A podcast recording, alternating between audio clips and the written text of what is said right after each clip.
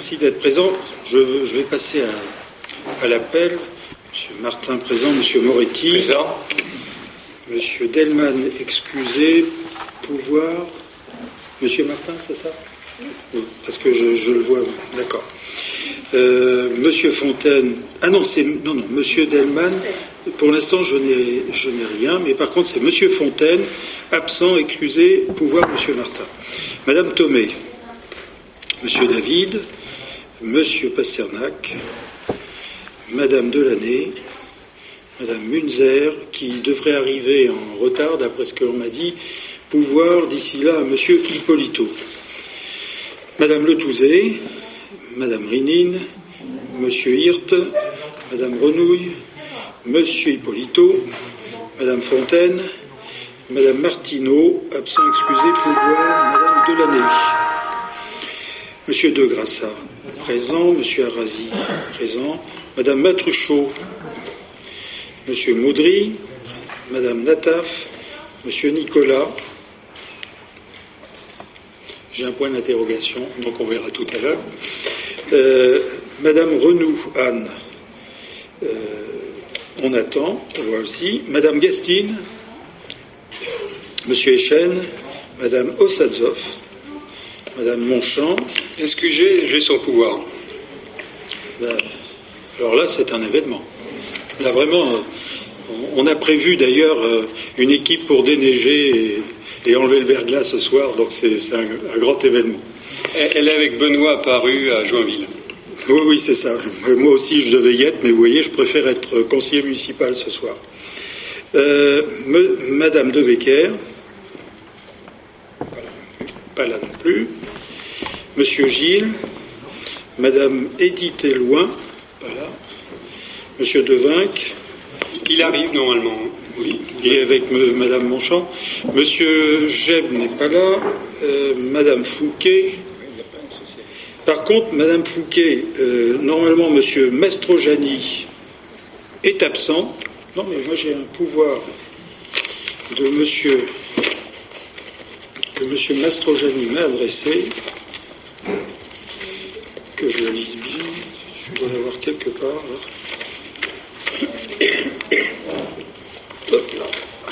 Pour Madame Fouquet.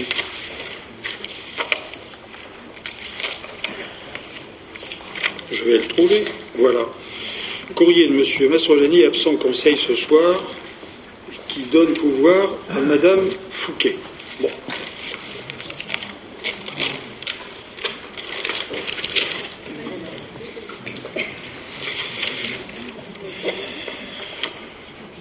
Monsieur Sajot. voilà. Comme secrétaire de séance, euh, je vous propose, si vous en êtes d'accord, Monsieur Arasi, vous êtes d'accord pour secrétaire, comme secrétaire de séance? Arasi. Et en ce qui concerne le modérateur, euh, Monsieur Hippolito, ça va? Voilà.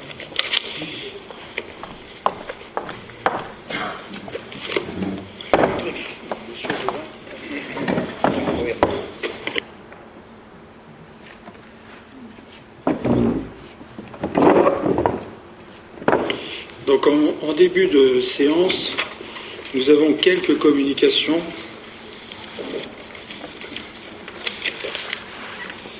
Et la première d'entre elles, je le pense, euh, devrait être une, la projection de la petite animation qui, euh, qui a annoncé il y a déjà plusieurs, euh, plusieurs jours le, le, nouvel identifiant de la ville, le nouveau logo. Donc on va vous le repasser. Il est sur le site depuis pas mal de temps maintenant, mais comme il nous concerne tous, je souhaitais qu'on vous le projette à nouveau ce soir en entrée de séance. Allez-y, je vous en prie.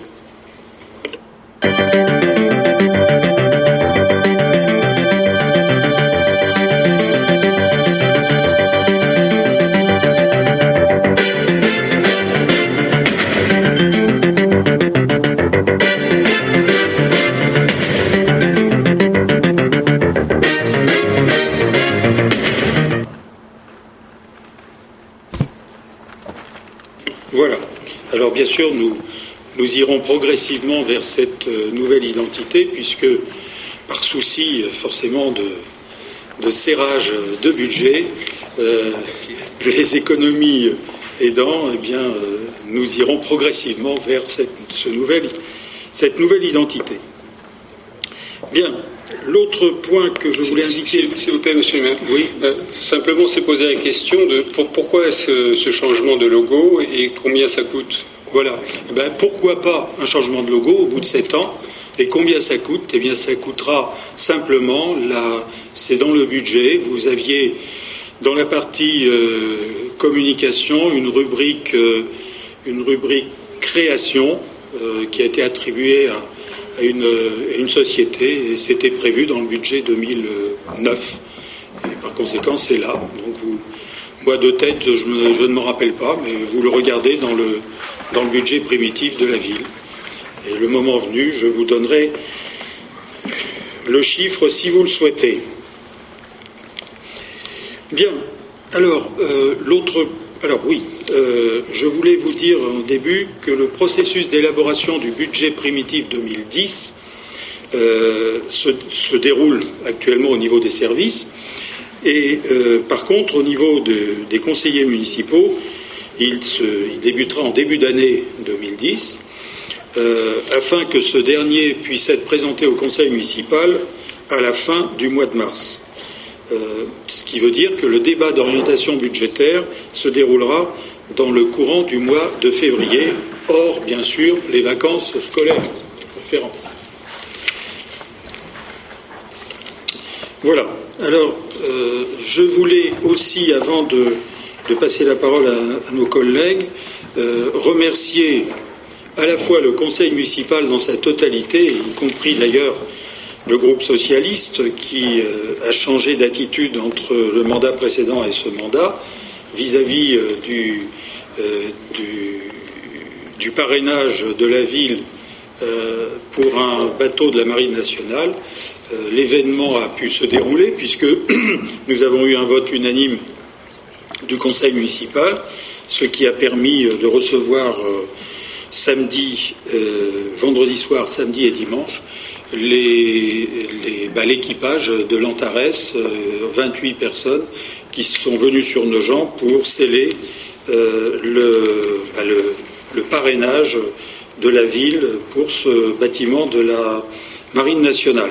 Je dois remercier les parents d'élèves qui, pour certains d'entre eux, ont accueilli euh, des, des, marins accueillis réellement, c'est-à-dire en fait chez eux, des marins de, de l'Antares je dois remercier aussi les enseignants et surtout la directrice de l'école Paul Bert, les élèves de CM1 qui ont été euh, les parrains aussi de ce bâtiment, puisque maintenant euh, la classe de CM1 de, de, Paul Bert est maintenant euh, liée à, l'Antares et à son équipage, et des, des déplacements et de nouvelles rencontres sont prévues l'année prochaine pour soit sur Brest, soit à Nogent, euh, pour donner vie à ce parrainage. Alors je remercie euh, surtout notre collègue Sébastien Echen qui a mené ce projet de main de maître, c'est le cas de le dire, non C'est le cas, euh, et, qui, et qui a été euh, oui, le premier maître hein, dans cette affaire, le premier maître dans cette affaire, et qui euh, depuis, euh, depuis quelques jours était vraiment sur le pont. Donc par conséquent, je tiens à le remercier pour tout le travail effectué. Et, nous, avons bien remarqué, Sébastien, que tu étais plus que convaincu et porteur de ce projet qui est important pour nous tous et surtout pour l'école Paul Bert qui a trouvé là un objectif nouveau euh, dans son projet d'école. En tous les cas, merci euh, pour ce travail. Tu veux dire un mot? Non? Je voulais simplement, simplement rajouter que l'équipage, en effet, remercie l'ensemble de la ville, euh, de ses services, l'ensemble de l'école et des parents d'élèves pour l'accueil qu'ils ont reçu à nos jours sur marne Très bien. Donc, Monsieur Pasternak, je vais vous passer la parole pour informer nos collègues de la convention qu'il m'est arrivé de signer au nom de la ville avec l'INSEP il y a quelques jours. Bonsoir, chers collègues. Ces communications, je crois que vous les avez sur table hein, dans, vos, dans vos dossiers. Oui, tout partenariat est le résultat d'une rencontre humaine entre des institutions qui doivent se connaître et se respecter afin de créer une synergie dans laquelle les valeurs et les objectifs de chacun s'accordent dans une dynamique de projet. C'est pourquoi, dans le cadre de sa politique sportive en direction de la jeunesse, Monsieur le maire de Nogent-sur-Marne vient de signer une convention avec l'INSEP, Institut national du sport, de l'expertise et de la performance, et l'éducation nationale. Cette convention a pour objectif en 2010 de développer un partenariat pédagogique et technique avec l'INSEP pour organiser des situations d'apprentissage en EPS, pour échanger des infrastructures à titre gratuit, de permettre la formation pédagogique des stagiaires du BPGEPS APT en intramuraux grâce à la venue de, classes de primaire, public privilégié pour, pour un futur animateur des APT pour organiser notamment un module d'apprentissage d'athlétisme dans le stade couvert de l'INSEP pour une classe de, de l'école Val-de-Beauté, choix exclusif de l'IEN, M. Tellier de favoriser la rencontre entre les élèves du primaire et les sportifs de l'INSEP par l'organisation d'un module d'apprentissage de handball à l'école de Val-de-Beauté et de proposer aux jeunes Nogentais des collèges la découverte d'une nouvelle activité qui n'existe pas encore sur Nogent, le hockey sur gazon, par l'organisation d'un module d'apprentissage encadré par des responsables du service des sports, formateurs à l'INSEP et son groupe SHN les mercredis après-midi. Pour atteindre ces objectifs, deux projets vont être réalisés. Le projet intitulé Les Mardis de l'INSEP regroupera plusieurs partenaires de l'INSEP, dont l'éducation nationale et les collectivités territoriales de Vincennes et de Saint-Mandé et de Nogent-sur-Marne. Cette dernière sera l'unique commune du Val-de-Marne à accueillir l'INSEP dans une école primaire. Le projet intitulé Envie d'agir se déroulera les mercredis après-midi à l'INSEP sur le terrain synthétique de l'équipe de France de hockey sur gazon. Nogent-sur-Marne est là encore pionnière en la matière de de partenariat sportif. La ville de Nogent-sur-Marne assurera la prise en charge du transport pour les élèves du primaire dans le cadre d'un budget spécifique euh, conféré à Madame l'adjointe au maire chargée de la famille et des écoles, Véronique Delaney. Prolongement, sous l'impulsion de M. Jacques J.P. Martin et de M. Thierry Maudet, directeur de l'INSEP, de nouveaux axes de partenariat vont être recherchés. D'une part, par un accueil, réciproque des sportifs de l'UAI et du Football Club de Nogent pendant la rénovation du stade de Nogent et des SHN euh, pendant la rénovation de la piste extérieure de l'INSEP et d'autre part d'un rapprochement de l'INSEP et du pavillon Baltard. Voilà, donc euh, ben, nous entrons dans une collaboration qui devrait être une collaboration efficace puisque chacun y trouvera un avantage. Euh, donc je, passe maintenant la parole à, à Jean-Luc Moretti qui va vous faire un point, une communication concernant la requalification du site Marie Curie à la suite euh, d'un événement tout récent et, ensuite, nous entrerons dans la séance du Conseil. À toi. Merci, Monsieur le maire. Chers collègues, bonsoir. Donc la requalification du site de l'ancienne école Marie Curie est un dossier qui est étudié depuis plusieurs années par la ville, en fait au moins depuis le 2002 dans la configuration qu'on s'était donnée avec le comité de pilotage. Et donc, euh, été étudié avec les services de l'État, bien sûr, et les autorités compétentes dans le domaine de la radioactivité, la sous-préfecture donc pour l'État, DEDAS, DDE, ASN, ANDRA et RSN pour les autorités compétentes en radioactivité. De nombreux scénarios de dépollution en fonction de l'usage futur du site ont été envisagés. De l'immeuble d'habitation, surtout partie de la parcelle, au parking aérien sous un centre sportif sur pilotis. La solution la plus drastique, qui consistait à décaisser la totalité de la parcelle en revenant au terrain naturel, a dû être écartée, même si elle semblait la mieux répondre aux attentes et aux exigences de la municipalité. Le coût élevé des travaux ainsi que l'impossibilité de stocker la totalité des terres plus ou moins polluées, radifères, ont obligé la ville à étudier avec ses conseils d'autres solutions de réhabilitation. C'est ainsi qu'un projet de décontamination des zones détectées actives en vue de l'édification d'un équipement sportif sur pilotis a été élaboré. Ce projet d'un montant de 2,5 millions d'euros hors taxes a été soumis mardi dernier à la Commission nationale des aides de l'ADEME dans le cadre du plan de relance. Il a recueilli un avis favorable de la part des membres de cette commission qui ont attribué une subvention de 894 000 euros, c'est-à-dire 40% du montant hors taxe des travaux de dépollution, à la ville de Nogent. Nous sommes dans l'attente de la formalisation de cette décision qui devrait nous parvenir dans les prochains jours.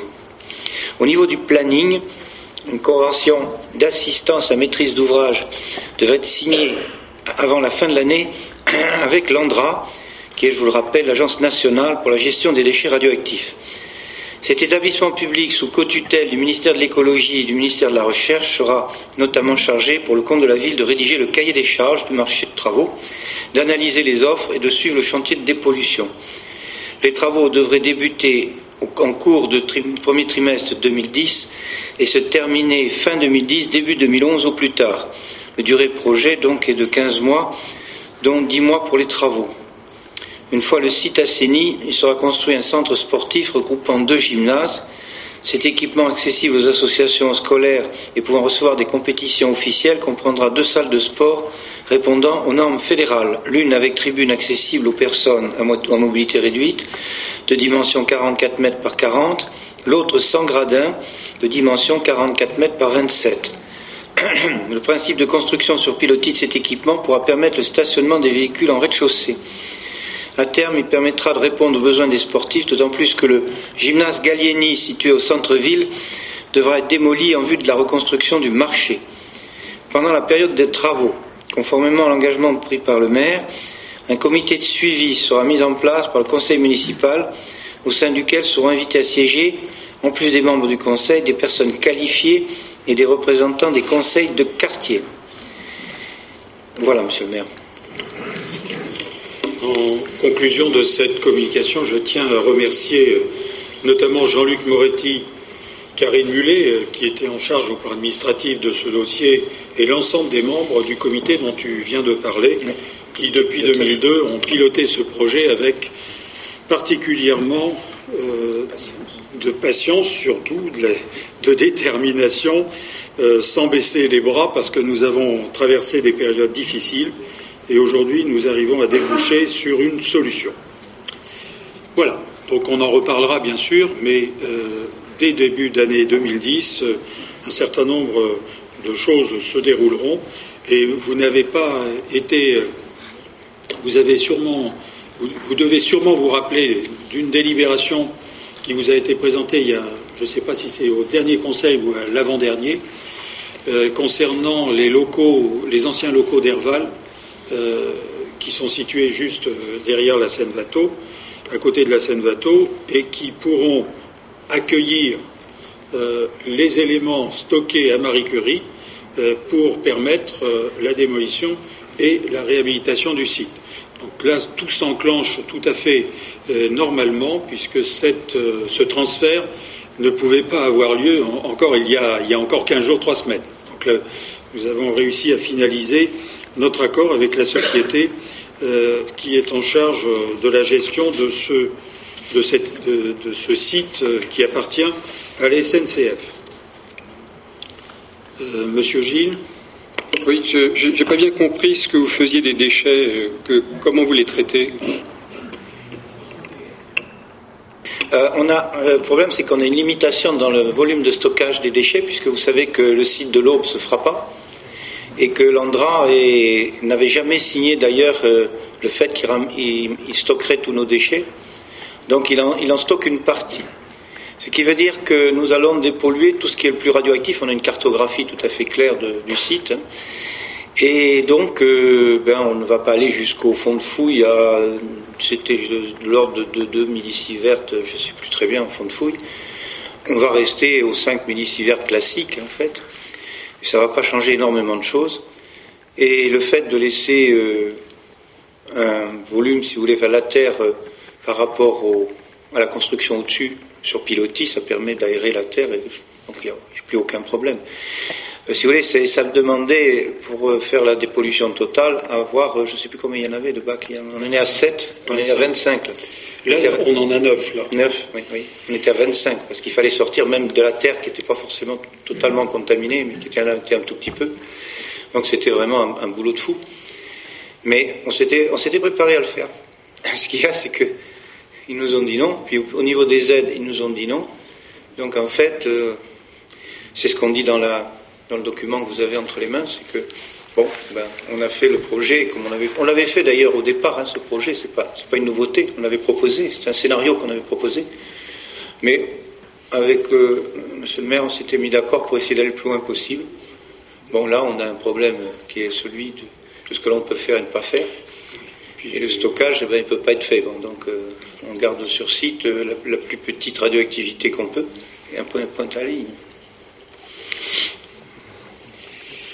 Bien, en réalité, au tout début, nous avions pris l'engagement de décaisser l'ensemble du terrain et de revenir au terrain naturel, parce que la contamination a été est le résultat bah, de gravats qui ont été euh, qui, sont qui ont été déposés pour euh, disons mettre à niveau le site de l'école en vue de construire cette fameuse école, puisqu'il y avait un, décalage en matière de niveau entre la rue Marceau et la rue Hoche. Donc la première réaction que nous avions eue, c'était de, bah, de, décaisser l'ensemble. De décaisser l'ensemble et de faire le tri entre les déchets qui iraient en décharge et les déchets qui iraient en stockage. Parce qu'il y a des décharges euh, qui acceptent les déchets TFA. TFA et, ça, ce sont des décharges euh, normales de première catégorie. Très faiblement actifs. Oui, très faiblement actifs.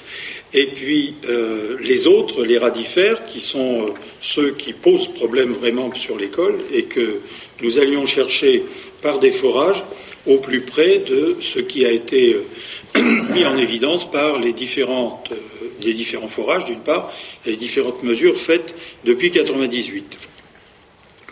Donc aujourd'hui, l'ANDRA, l'ASN, l'IRSN euh, nous disent euh, les, TFA, euh, on ne voit pas l'intérêt, mais surtout aussi on n'a pas la place.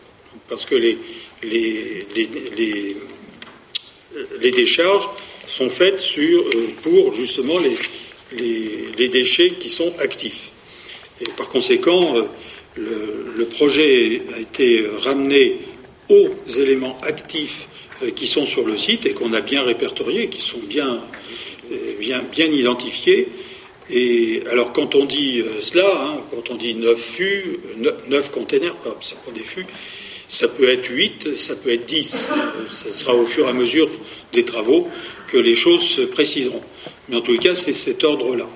Et, et, ce qui nous avait conduit à vouloir décaisser l'ensemble, c'est parce que nous avions le projet de valoriser le terrain euh, en, habitation. C'était ça l'objectif, c'est-à-dire de revenir au terrain naturel pour faire de l'habitation.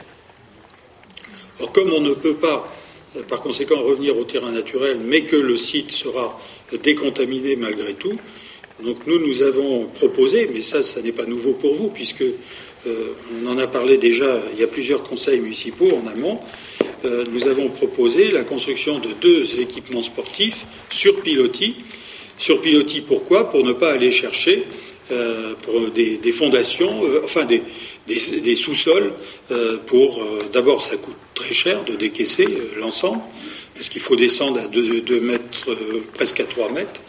Et puis deuxièmement, l'intérêt c'est que ça nous permet de faire pour beaucoup moins cher un stationnement sous les deux salles. un peu à la façon de ce que vous avez par exemple à, opéreux au centre des bords de Marne, où sous, l'équipement, vous avez un stationnement qui, est, installé là en dessous et qui, est très, facile à gérer. Donc voilà où nous en sommes, et c'est ce dossier-là qui, a passé les différentes étapes. La dernière en date étant euh, l'ANDRA et ensuite euh, la Commission nationale euh, d'attribution d'aide au plan de relance, c'est ça? Voilà, qui est pilotée, elle, par l'ADEME. Voilà où nous en sommes. Très bien. Oui, Monsieur Devinck Oui, monsieur le maire, mais au-delà de ces explications alambiquées et embarrassées, est-ce que vous pourriez nous dire clairement où allez-vous mettre les déchets? Non, mais c'est que vous n'écoutez pas, monsieur. J'écoute très bien et je maintiens alambiqué et embarrassé. Monsieur Devinck, mais répondez à ma question. Monsieur Devinck, non, mais s'il vous plaît, laissez-moi répondre. Laissez-moi répondre, s'il vous plaît. Un, vous écoutez quand on vous parle. On vient de parler, et monsieur Moretti vient de vous dire, qu'il y a euh, dans certaines villes de la Marne euh, des sites qui sont réservés à ce type euh, de stockage. et c'est dans ces sites en question qu'on nous autorise 9 à 10 containers pour les éléments qui seront sortis de, Marie Curie, qui sont des éléments radifères. Ça, ça vient d'être dit, je tiens à vous le dire. Et en ce qui concerne l'embarras, on est loin d'être embarrassé, puisque c'est un dossier que, nous menons depuis 2001 et qui, a priori, au contraire, débouche sur une solution. Et en plus, avec un financement dans le cadre du plan de relance qu'on n'avait pas jusqu'à présent. Donc, au contraire, si nous faisons une communication ce soir avant de lancer l'opération, c'est bien pour dire que nous avons franchi une étape, étape qui était difficilement envisageable il y a encore un mois, parce qu'on a été reporté deux à trois fois euh, dans les attributions euh, de, financement euh, dans le cadre du plan de relance. Donc il n'y a pas de souci. Et, j'ai pas l'air triste et puis gêné. Excusez-moi, une question complémentaire. Vous avez évoqué le, le, site Herval, j'ai pas, excusez-moi, je suis peut-être assez stupide, j'ai pas bien compris ce qui allait être entreposé sur ce site Herval. Non, mais bien préciser, s'il vous plaît. Tout à l'heure, quand vous êtes arrivé, vous avez gardé un bonnet, donc c'est peut-être ça qui a dû vous empêcher ça, ça, ça vous d'entendre. Tellement conformiste qu'un bonnet au conseil municipal, ça vous choque. Oui, euh, totalement, monsieur. Totalement. C'est une question de respect, vous voyez. Quand moi j'ai un chapeau. J'aurais pu rester chez moi étant malade, effectivement, j'ai pris sur moi de venir euh, couvert. Dans ce cas-là, je l'admets. Il, me semble qu'il fait assez froid dehors. Vous avez peut-être remarqué. Oui, mais quand moi j'entre avec un chapeau dans un magasin, j'enlève mon chapeau. Mais, c'est, mais c'est, vous savez, c'est, la vieille euh, tradition, ça. J'ai dit simplement tout à l'heure, j'ai dit simplement tout à l'heure, Monsieur Devinck, mais on ne va pas refaire tous les conseils qui, nous ont précédés, hein, que lors d'un conseil récent, je ne sais pas si c'est le dernier ou l'avant-dernier, euh, Monsieur Maudry vous a présenté l'avant-dernier, il vous a présenté un rapport qui, nous, qui conduisait la ville à passer un accord avec la SNCF et la société euh, qui avait reçu délégation de sa part pour, pour euh, dans un premier temps, euh, occuper le site Herval et dans un second temps, discuter avec eux sur la valorisation de ce site, pour une partie en tous les cas, en matière de, de bureaux ou autres activités. Or, la partie qui va être, qui est louée maintenant par la ville, va permettre au niveau des services techniques de redéployer un peu les stockages que nous avons soit au centre technique municipal, soit à Marie Curie, euh, notamment les candélabres, les, éléments de, voirie euh, que nous avons laissés euh, à Marie Curie. Et par conséquent, tout le, le matériel anti-cru aussi, etc. Donc, il va y avoir migration de ce matériel qui est à Marie Curie vers le site Herval, en tout, les cas une partie du site Herval, ce qui va nous permettre de lancer l'opération de décontamination euh, dans le début de l'année 2010. Madame De Becker. Oui, moi, ce que j'aimerais dire un mot sur ce sujet qui, quand même, me touche de près. Euh, si par ce biais-là, on met fin à un dossier empoisonné, autant au sens propre qu'au sens figuré, eh bien, c'est une bonne chose. Euh, de pouvoir dépolluer, par, je comprends euh, que c'était le souci qu'on avait d'imaginer qu'on puisse totalement dépolluer. Même si on avait pensé tout dépolluer, ça aurait coûté très cher. En plus, on n'était même pas sûr que ce fut parfait. Donc, vous, êtes, vous allez dans une direction qui me semble euh, une bonne direction avec la solution euh, d'une non-construction juste au-dessus du terrain avec la présence de voitures. Je pense que c'est bien. Et je pense qu'on peut se féliciter de cette, euh, de cette, solution, en particulier avec le financement dont on profite et qui effectivement on ne pouvait pas se rendre compte ni en 2001, ni en 95, ni même il y, a, il y, a, trois semaines, vous le disiez. Donc c'est très bien qu'on puisse en profiter. Et j'espère qu'il n'y aura plus d'agitateurs qui se relayeront en utilisant des procédés plus que critiquables pour empêcher qu'on en finisse. Je vous remercie, sachant que cela a été dit par Jean-Luc Moretti tout à l'heure, c'est que compte tenu des engagements qui ont été pris, notamment dans le cadre des conseils de quartier, voire des réunions de quartier, euh, un comité de suivi de cette opération de décontamination sera créé euh, et les, riverains, euh, par délégation de certains, seront associés à cette opération, parce que cela avait été une demande de certains d'entre eux, et bien sûr, euh, il n'y a aucune raison que, cette opération qui va être pilotée par l'ANDRA, puisque nous, nous allons mandater l'ANDRA en tant qu'assistant à maître, euh, en tant qu'AMO, hein, c'est ça, et euh, un certain nombre de sociétés ont déjà été répertoriées, et maintenant, à partir d'un cahier des charges qui va être élaboré avec l'ANDRA, nous allons lancer une consultation pour choisir, l'opérateur qui va finalement se lancer dans, cette opération. Euh, c'est une affaire, comme cela a été plus, ou moins dit, oui, qui peut durer entre 15 euh, mois, euh, en, gros 15 mois, dont 10, mois de travaux réels. Mais il est vrai, Madame de Becker, qu'en 2001, nous n'avions pas cette vision des choses et que les financements étaient plus qu'improbables puisqu'on nous avait dit euh, qu'il n'y en aurait pas. C'était encore mieux. On vous l'avait dit à vous et on nous l'avait répété à nous. Donc aujourd'hui, le fait de pouvoir accrocher le, plan de relance de cette façon, euh, peut-être même avec un peu de chance, si on arrive à, dépenser euh, l'argent, parce qu'il faut le dépenser, il ne faut pas traîner là-dessus, si on arrive à le dépenser sur l'année 2010, on peut peut-être gratter quelques dizaines de milliers d'euros en plus pour qu'on puisse le faire plus vite. Voilà, c'était une info qui est suffisamment importante pour que nous passions quelques instants euh, pour vous en parler.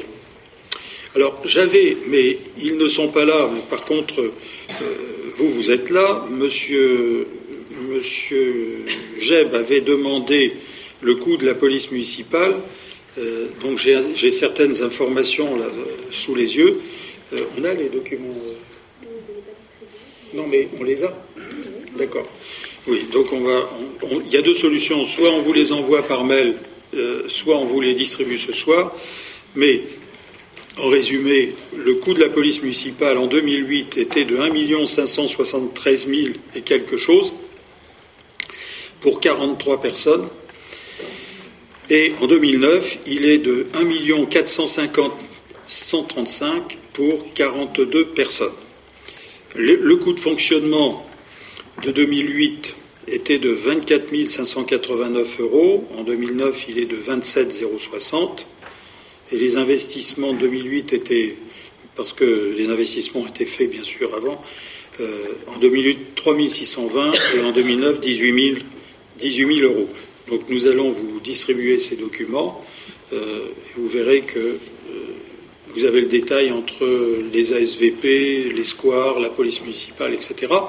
Ça, c'est la première info. la deuxième question concernait la garantie, concernait la garantie communale euh, de la ville, qui est d'ailleurs annexée au, BP 2009, hein, je, rappelle. les nouvelles garanties prises dans le courant 2009, porte, euh, porte cette, euh, le montant de, la garantie euh, totale à. alors, capital d'origine. Oui, il y, a le, il y, a le, détail, je préfère vous le donner, enfin, vous allez recevoir le document, mais au 1er janvier 2009, le capital d'origine était de 47 493 479. L'encours de 36 011 770. Nous avons la SAIEM dans le même ordre, capital d'origine en cours, 720 000 euh, et en cours 720 000, bien sûr. SA d'HLM 3F, 2 770 000 dans les deux colonnes. La SA d'HLM 3F, là c'était c'était à 100%. Hein. L'ASAIM c'était 80%, les 3F c'est 100%. Le deuxième capital d'origine est de 6 423 000 pour 3F aussi. Euh, bien sûr, en cours, c'est 6 423 000. Et la Maison de la Culture Juive, 247 500. Et là, c'est une garantie à 50%, puisque l'autre 50% est garanti par la ville du Péreux. L'annuité étant de 2 996 992. Dès que le tableau des garanties, bien sûr, euh, au 31-12 2009 sera finalisé, il vous sera transmis. vous avez déjà ces chiffres-là à votre disposition. Alors, j'ouvre la séance et je vous demande, concernant le compte-rendu du 12 octobre, si vous avez des remarques. Monsieur Arasi Oui, euh, il y a une erreur en page 28. C'est un mot qui est mal orthographié.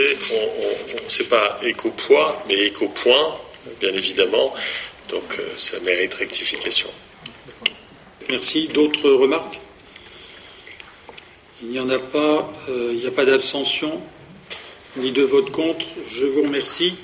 Alors je vais vous proposer, euh, compte tenu que notre collègue Jean-Luc Moretti ne, ne, peut pas rester pendant toute notre séance, je vais, si vous en êtes d'accord, lui proposer de lire le, rapport euh, le concernant. C'est le combien celui-là? Le 9, hein, euh, qui concerne le, euh, les panneaux photovoltaïques et le CIPEREC. Allons-y. Bien. Alors, cette, cette, affaire démarré lorsqu'on a voulu valoriser les surfaces ensoleillées de nos bâtiments en installant donc des panneaux solaires photovoltaïques. Il y avait trois solutions. La première, c'était de tout donner à une entreprise qui aurait à la fois acheté le matériel et aurait euh, valorisé les surfaces et nous aurait donné donc euh, un loyer des surfaces mises à disposition. Deuxième solution, c'était de faire nous-mêmes le travail. On n'était pas tellement fait pour ça, parce qu'on n'a pas des compétences locales. Et le troisième, c'est celle qu'on vous propose ce soir, c'est de nous rapprocher du CIPEREC. Alors on a travaillé avec euh, Christophe Hippolito sur le sujet, Patrick Henry, pour que vous présentez la, donc, euh, la délibération de ce soir, à savoir une approbation d'une convention fixant les conditions de réalisation d'études de potentiel de production d'électricité à partir de panneaux solaires photovoltaïques par le CIPEREC. En effet, le CIPEREC a, euh, depuis, dans son article 6 bis des statuts, la capacité de, d'avoir cette compétence et nous allons pouvoir l'utiliser. Alors, je vous dirais que cette convention avec le CIPEREC est gratuite, c'est-à-dire qu'il ne nous demande rien en échange, et vous allez voir comment ça s'articule. C'est-à-dire qu'on n'a pas besoin de signer la convention pour l'instant, enfin tout au moins de rentrer dans le système, on le fera plus tard, s'il si, apparaît que c'est intéressant, et à ce moment-là, ils deviendront euh, des... Euh, ils seront des aides à maître d'ouvrage. Alors, la production d'électricité, comme vous le savez, par cellules photovoltaïques apparaît comme étant une technique adaptée de production d'énergie renouvelable, tant au regard du caractère urbain du territoire du CIPEREC que des domaines d'activité du syndicat. Ce syndicat a donc décidé de centrer son action sur la production d'électricité par cellules photovoltaïques. L'objectif serait aussi ainsi d'utiliser les mètres carrés non utilisés en toiture des différents bâtiments des collectivités pour y installer des cellules photovoltaïques, des panneaux solaires en fait. L'électricité produite par les panneaux solaires sera entièrement injectée, bien sûr, dans le réseau de distribution publique et rachetée par l'EDF, comme vous le savez, à un bon prix actuellement. C'est pour ça qu'il faut peut-être plonger sur l'occasion. Le syndicat percevra le produit de la vente de l'électricité et le reversera dans son intégralité à la collectivité adhérente. Pour autant, les collectivités intéressées ne connaissent pas forcément le potentiel sur le territoire de réalisation d'installations de production d'électricité par cellules photovoltaïques. Le CIPEREC a, par délibération prise le 17 octobre 2006, donné délégation à son président pour approuver et signer avec les collectivités des conventions de prestation de services pour la réalisation d'études de, potentiel de production d'électricité à partir de ces panneaux mis en place sur les bâtiments. La première étape est donc la réalisation d'une étude de potentiel global par, dans notre ville sur les bâtiments collectifs. Cette étude doit permettre de déterminer le nombre de mètres carrés de panneaux solaires photovoltaïques susceptibles d'être installés sur les différents sites. Parce que là, c'est assez compliqué. Il faut savoir si on utilise par exemple du silicium monocristallin, du polycristallin, de la morphe, etc. Ça dépend de la configuration de la toiture. Et puis ensuite, il faut qu'on puisse raccorder au, réseau, puisque ces, cellules fabriquent du courant continu. Donc déjà, il faut un alternateur qui soit euh, caché dans la toiture ou quelque part par là et pouvoir avoir accès facilement au réseau. Et déterminer les conditions de l'adhésion des collectivités à la compétence optionnelle. La conclusion de convention entre le CIPEREC et les collectivités intéressées pour la réalisation d'études de potentiel de production d'électricité à partir de ces panneaux solaires photovoltaïques mis en place sur les bâtiments permettra ainsi d'évaluer l'intérêt que pourrait présenter cette action pour chaque commune intéressée. En outre, l'article 7 des statuts du CIPEREC autorise le syndicat à assurer des prestations de services se rattachant son objet. Ainsi, donc, le CIPEREC propose donc d'assurer ces études de potentiel sans qu'aucune rémunération ne soit prévue pour le syndicat en contrepartie de la prestation ainsi fournie, le coût de ces études étant pris en charge par la collectivité, déduction faite des éventuelles subventions que le CIPEREC pourrait obtenir. En fait, il s'agit de 1000 euros hors taxe par euh, bâtiment, mais nous avons normalement, le CIPEREC sait très bien faire ça, elle récupère des subventions de la région et des subventions de, je ne sais plus quoi, je ne sais plus qui. Enfin bref, il y a 650 euros de subvention et de l'ADEME. Voilà, 150 euros de l'ADEME et 500 euros de la région. Donc sur 1000 euros à débourser, en fait, euh, on a 650 euros, c'est-à-dire 65% de subvention. Donc à l'étude, à nos gens, l'étude porterait sur environ 20 bâtiments municipaux, ce qui représente un coût total de 20 000 euros hors taxe. Voilà. ADEME, Conseil général. Merci. La dépense, doit être à Ah oui, derrière, dépense totale. Vous avez raison, monsieur le maire. Ces dépenses seraient inscrites sur le BP 2010 et pourraient être subventionnées, donc, on l'a vu, par l'ADEME et le Conseil régional. À 25 et 40% c'est bien les 65% Voilà. Alors, je voulais aussi remercier les, les, les, aides, et puis M. Sajot m'a appelé, mais on avait déjà un peu bouclé le dossier, mais je pense que il va nous aider dans la suite des événements, puisque c'est un petit peu son métier, et qu'il va nous rejoindre sur ce sujet avec grand plaisir. Vous serez les bienvenus. Vous serez le bienvenu. Voilà. Donc les membres du conseil municipal sont amenés à délibérer sur ce projet. Y a-t-il des questions? Oui, Monsieur Arasi. Oui. Qui, qui, va choisir les, bâtiments? Et non, mais pourquoi je dis ça? Parce que j'avais un peu une idée derrière la tête. Oui, hein. euh, je pensais au centre nautique, et en particulier à la problématique de la piscine, donc euh, chauffée en hiver. Est-ce que ça fait partie des, bâtiments qui, vont être étudiés? Attention, hein. il n'y a pas une utilisation directe de l'énergie sur le site. Euh, euh, monsieur Moretti. Oui, il n'y a, qu'en campagne qu'on peut utiliser directement l'énergie parce qu'on est loin de tout. mais normalement, toute l'énergie qui est fournie est reversée sur un, donc sur un compteur d'entrée à l'EDF. Et puis, d'un autre côté, heureusement pour nous, parce que c'est beaucoup plus intéressant, on arrive à vendre l'électricité 60 centimes, 60 euh, centimes d'euros le kilowattheure, alors que euh, l'EDF nous le fait payer 8 à 10 centimes d'euros. Donc on a tout intérêt à y aller. Alors je voudrais, voudrais vous dire aussi qu'on a intérêt à, à, foncer, parce que on a actuellement, on pourrait avoir un contrat avec l'EDF qui sera sur 20 ans. C'est-à-dire pendant 20 ans, il s'engage à, nous, payer ce prix-là. Alors ça peut être soit 32 centimes d'euros, soit 60 centimes d'euros, soit si on fait la couverture, soit si on ne la fait pas en même temps. Et euh, donc, euh, vous voyez l'intérêt de l'opération.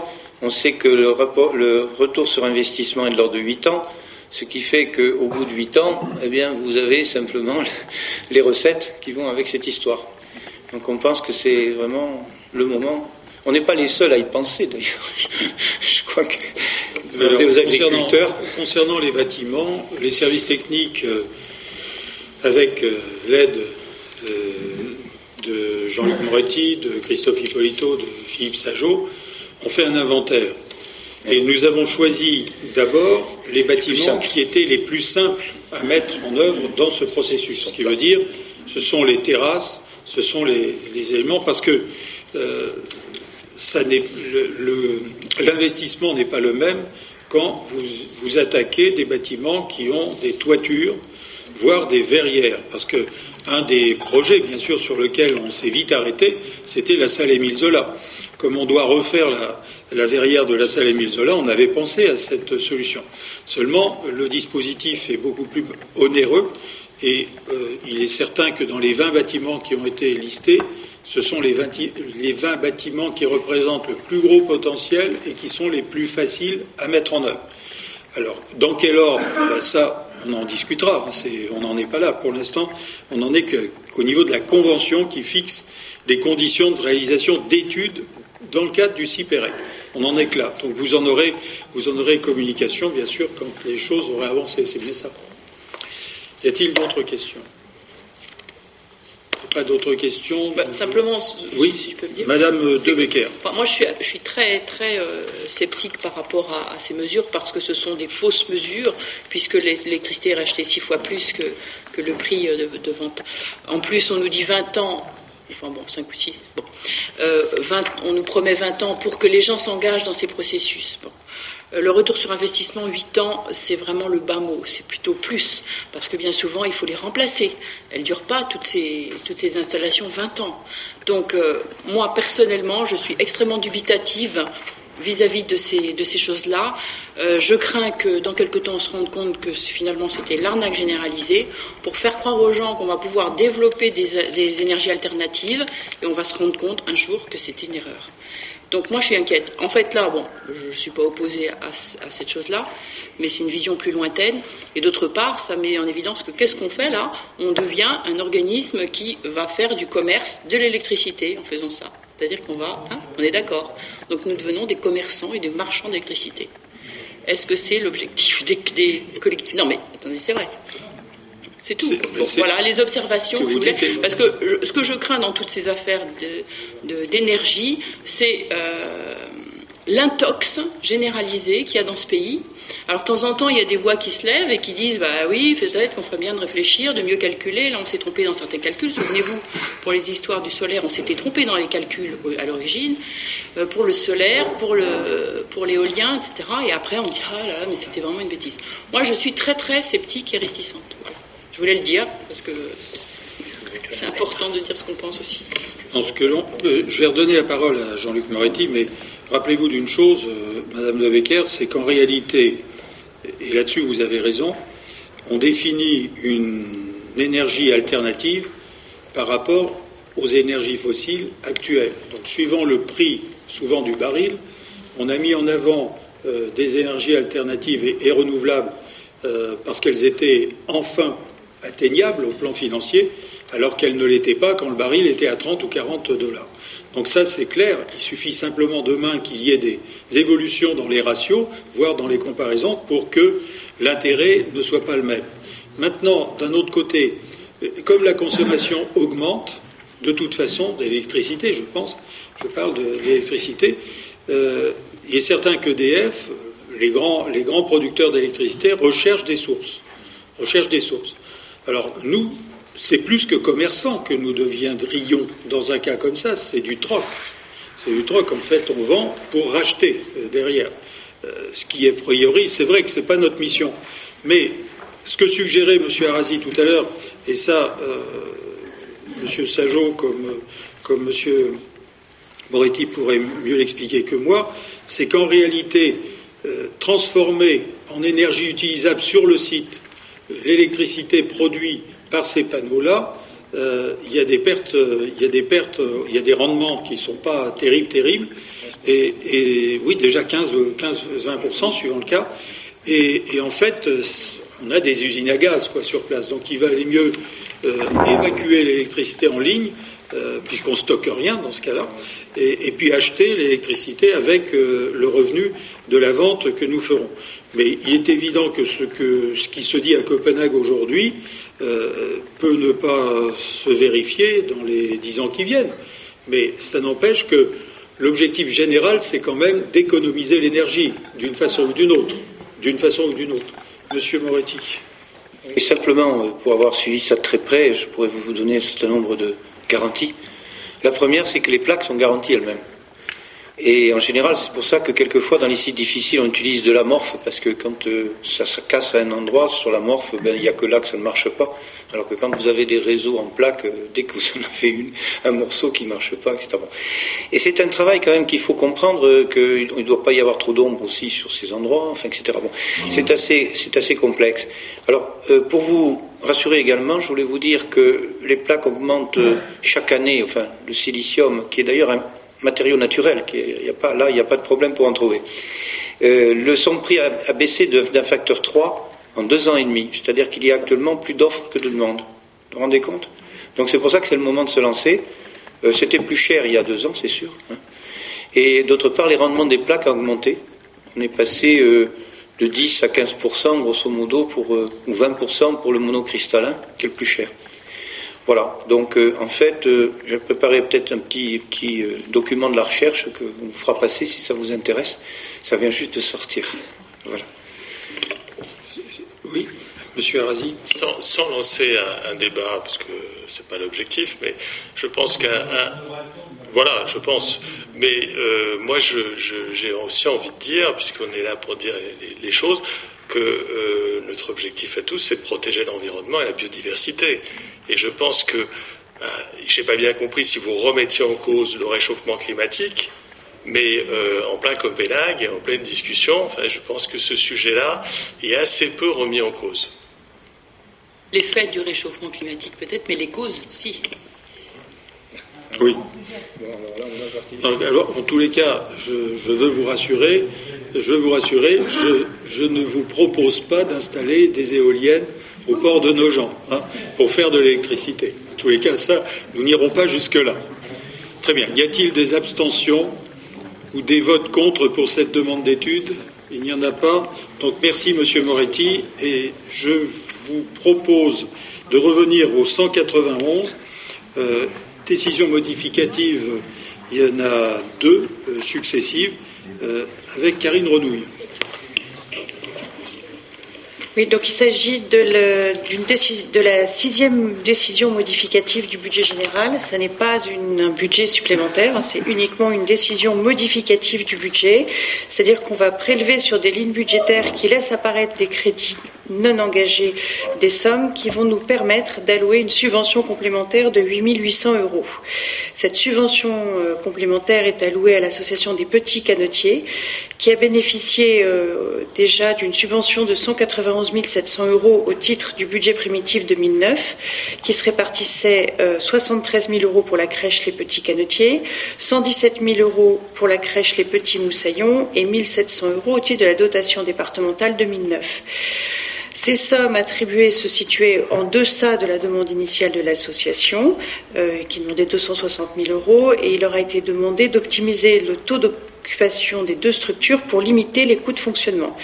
L'association a mis en place un certain nombre de mesures pour augmenter le nombre d'heures facturées aux familles, qui porteront véritablement le fruit en 2010. Donc, il vous est proposé d'allouer une subvention complémentaire de 8 800 euros pour leur permettre de faire face à leurs dépenses les plus urgentes. Comme vous le voyez dans le, tableau que, vous, avez reçu, euh, nous allons prendre ces sommes dans différentes lignes budgétaires qui sont les transports handicapés adultes.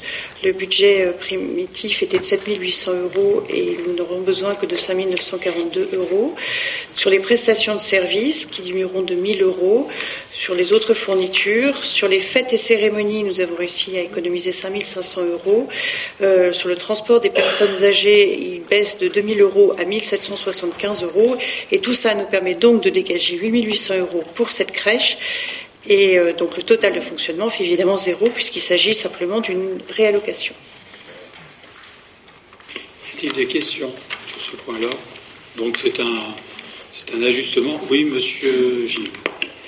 Oui, monsieur le maire, on, est plutôt satisfait de voir que sur un certain nombre de postes de dépenses, euh, on, freine la dépense, et notamment sur fêtes et cérémonies avec euh, moins de 10%. En revanche, euh, ben, vous connaissez notre euh, réserve sur les subventions aux associations, sur le compte 657, qui, on avait déjà signalé au niveau du budget primitif qu'il montait trop vite. Et en fait, au cours de l'année, on voit à chaque décision modificative, toujours pour de très bons motifs, des augmentations sur ce chapitre.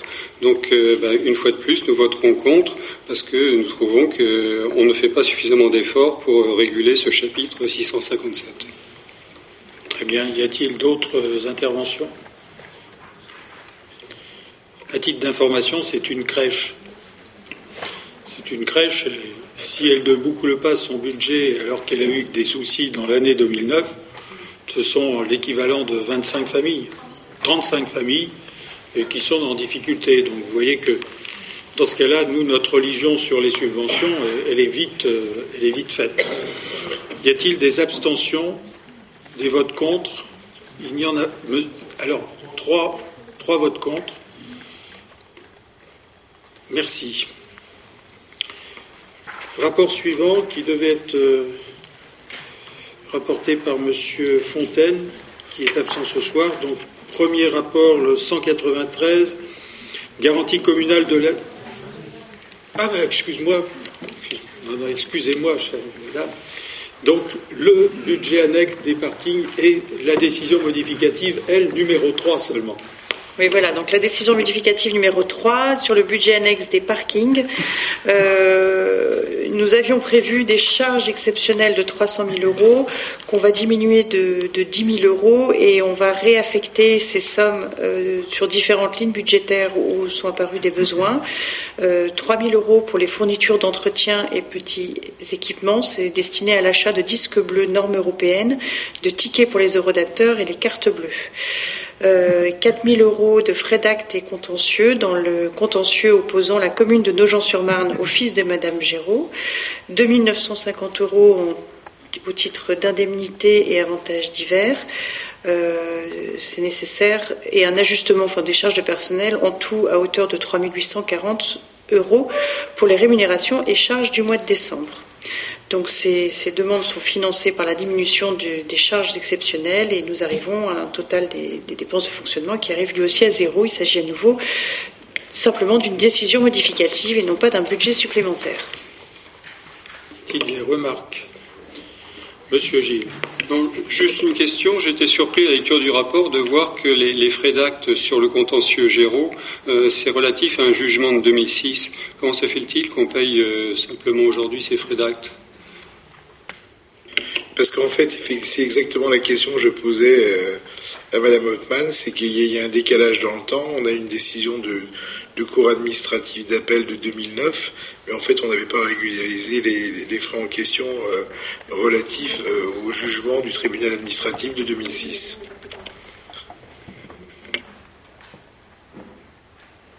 Oui, ça devait être compensé avec les sommes, et on ne l'avait pas fait comme ça. Ok, donc y a-t-il des abstentions, des votes contre? Il n'y en a pas, merci Madame Renouille. Donc, euh, rapport 193, comme cela avait été euh, annoncé et, d'ailleurs validé dans, un conseil précédent, euh, le rapport 193 vous, vous demande de vous prononcer sur la garantie communale de la ville à hauteur de 100% en faveur de la SA HLM Batigère pour la réalisation d'emprunts destinés à l'acquisition et amélioration de 35 logements PLS qui sont situés 2-4 rue Eugène Galbrin euh, et par conséquent euh, donc, euh, sur notre ville et ils entreront directement dans ce cas-là dans la comptabilisation de la loi SRU. Vous avez l'ensemble dans le rapport des caractéristiques des prêts consentis par la CDC et, par conséquent, vous avez vu aussi que dans ce processus, euh, la ville a la possibilité euh, d'engager une réservation, c'est-à-dire d'attribuer euh, par sa commission quatre logements dans le cadre de cette garantie d'emprunt. Vous verrez par la suite dans le rapport 194 euh, que cette opération d'acquisition-amélioration dont je viens de parler, de 35 logements, euh, par cette société HLM nécessite un dépassement de la charge foncière et par conséquent une demande de subvention. la subvention qui est attribuée à la société est une double subvention, une subvention qui est attribuée par la communauté d'agglomération d'un côté, et, ce, dans un prélèvement que nous faisons sur le reste à affecter euh, des pénalités et ces rues que nous avons réglées euh, depuis plusieurs années, et, cela à hauteur de 360 000 euros. La ville, elle, apportant le complément de 60 000 euros, si je crois me rappeler. Euh, ah, c'est bien ça. Le complément est de 60 000. Euh, c'est cela, oui. Subvention de la ville, 60 000. Subvention de la communauté d'agglomération, 360 000 euros. Cette euh, subvention de la communauté d'agglomération de 360 000 euros attribue à la communauté d'agglomération, là aussi, un droit de réservation de logement, euh, qui est de, je crois, de réserver deux logements de type F3 euh, pour, la ville, pour les 60 000 euros, et pour les 360 000 euros, le droit de réservation est de 10, c'est ça? Que je ne le retrouve pas, celui-là. Le droit de réservation. On a 4 et 2, mais.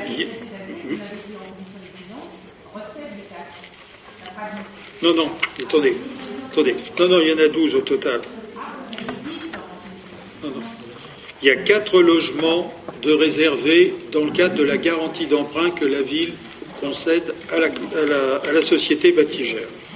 Ensuite, dans le rapport suivant sur les 35 logements, la ville euh, subventionne à hauteur de 60 000 euros et euh, la, subvention versée par la commune euh, de 60 000 euros engage la société à deux logements de réservation. Mais dans une délibération qui va venir le 20, le 20 décembre au, au Conseil d'Aglo, nous allons délibérer pour les 360 000 euros et là, ce sont dix logements euh, qui seront réservés au titre de la communauté d'agglomération. Nous, on n'a pas à délibérer, si vous voulez, sur cette partie-là. Mais le principe que nous avons mis en place avec la communauté d'agglomération depuis le début, c'est que quand la communauté d'agglomération a un droit de réservation, elle le cède à la ville considérée. Donc nous, nous récupérerons par conséquent, euh, au total, euh, que je dise. Non, c'est 8, excusez-moi. Donc ça fait 8 et 2, 10 et 4, et, 4. Voilà, ça fera 14. Vous avez raison, c'est vrai. Je vous en prie, Madame de Becker. Ce qu'il y a, c'est qu'en fait, ils ne sont pas libres, puisque je crois qu'ils sont loués. Tous ne sont pas libres, mais certains sont libres. Donc on en récupère déjà aujourd'hui? Quelques-uns, je ne sais plus combien, mais je crois qu'il y en a, il doit y en avoir trois ou quatre. D'accord. Euh, mais, comme c'est une, c'est une opération euh, acquisition-amélioration, mhm. la société d'HLM va redistribuer une partie de ces logements pour les affecter euh, dans un équilibre qui a été retenu en PLS, en, en plus et quelques PLAI. Donc il va y avoir une redistribution. Donc au fur et à mesure que les, les baux seront, seront en fin de parcours, il y aura deux solutions. Soit euh, on acceptera que le bail soit euh, prolongé, euh, relancé, soit, dans certains cas, l'appartement sera récupéré pour une opération de réaffectation, soit en plus, soit en PLAI, puisque le global, la majorité des logements seront en PLS. Sinon, la surcharge foncière aurait été beaucoup plus importante que celle que nous réglons. Parce que pour du PLAI en centre-ville, la surcharge foncière aurait été beaucoup plus, beaucoup plus importante. Donc la première question que je vais vous poser, c'est concernant le rapport 193, la garantie d'emprunt euh, que la ville va accorder à hauteur de 100%, et qui sera d'ailleurs dans le tableau que... Ah non, qui ne sera pas dans le tableau, parce que nous, il sera au 31 décembre seulement. Euh, donc qui s'abstient pour euh, ce rapport 193 Qui vote contre Je vous remercie. Pour le rapport 194, c'est-à-dire pour nous, euh, commune de Nogent, la subvention de la ville de 60 000 euros euh, pour le dépassement de la charge foncière. Y a-t-il des abstentions? Des votes contre? Il n'y en a pas. Je vous remercie. Cela va dans le sens que nous souhaitons tous de mixité sociale par la mixité de l'habitat. Alors, Madame Renouille pour euh, l'exercice 2010 et les autorisations à engager.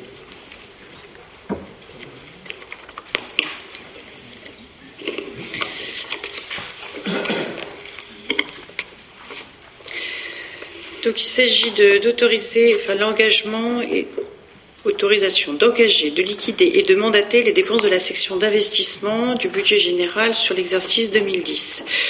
Le Code général des collectivités territoriales précise en effet que l'exécutif des collectivités peut, sur décision de l'organe délibérant, engager, liquider et mandater les dépenses d'investissement dans la limite du quart des crédits investis au budget de l'exercice précédent. Il est entendu que l'investissement se caractérise principalement par des opérations de réhabilitation et de renouvellement de matériel, de travaux inscrits dans le cadre des marchés publics et il ne peut être envisagé de rupture dans la continuité de l'action publique dans l'exécution des programmes d'investissement. Il est donc proposé aux membres du Conseil municipal, dans l'attente du vote du budget 2010, d'autoriser le maire ou les adjoints délégués à procéder aux opérations d'engagement, de liquidation et de mandatement pour l'exercice 2010, dans la limite cependant du quart des crédits de l'exercice 2009.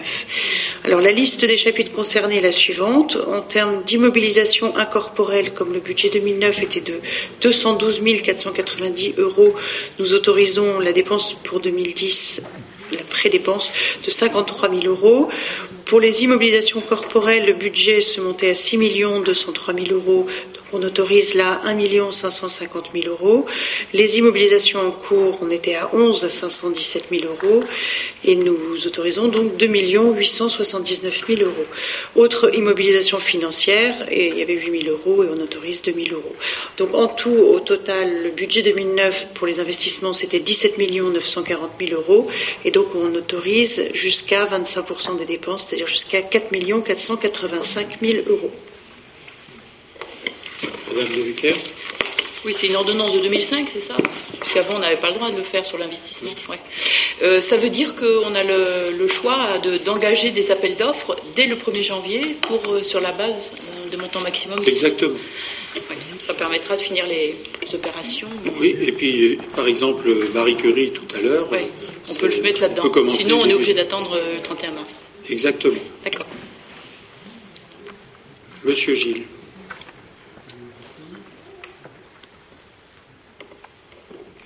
Oui, non, ce qui, ce qui, est quand même un peu gênant, c'est le, contexte, puisque on, est tous euh, à peu près conscients que euh, on est encore en période de crise, il y a une certaine incertitude sur le niveau des recettes, et là, par cette procédure, en fait, on engage déjà 25% du, budget pour l'année prochaine euh, sans avoir de, visibilité sur le cadrage général.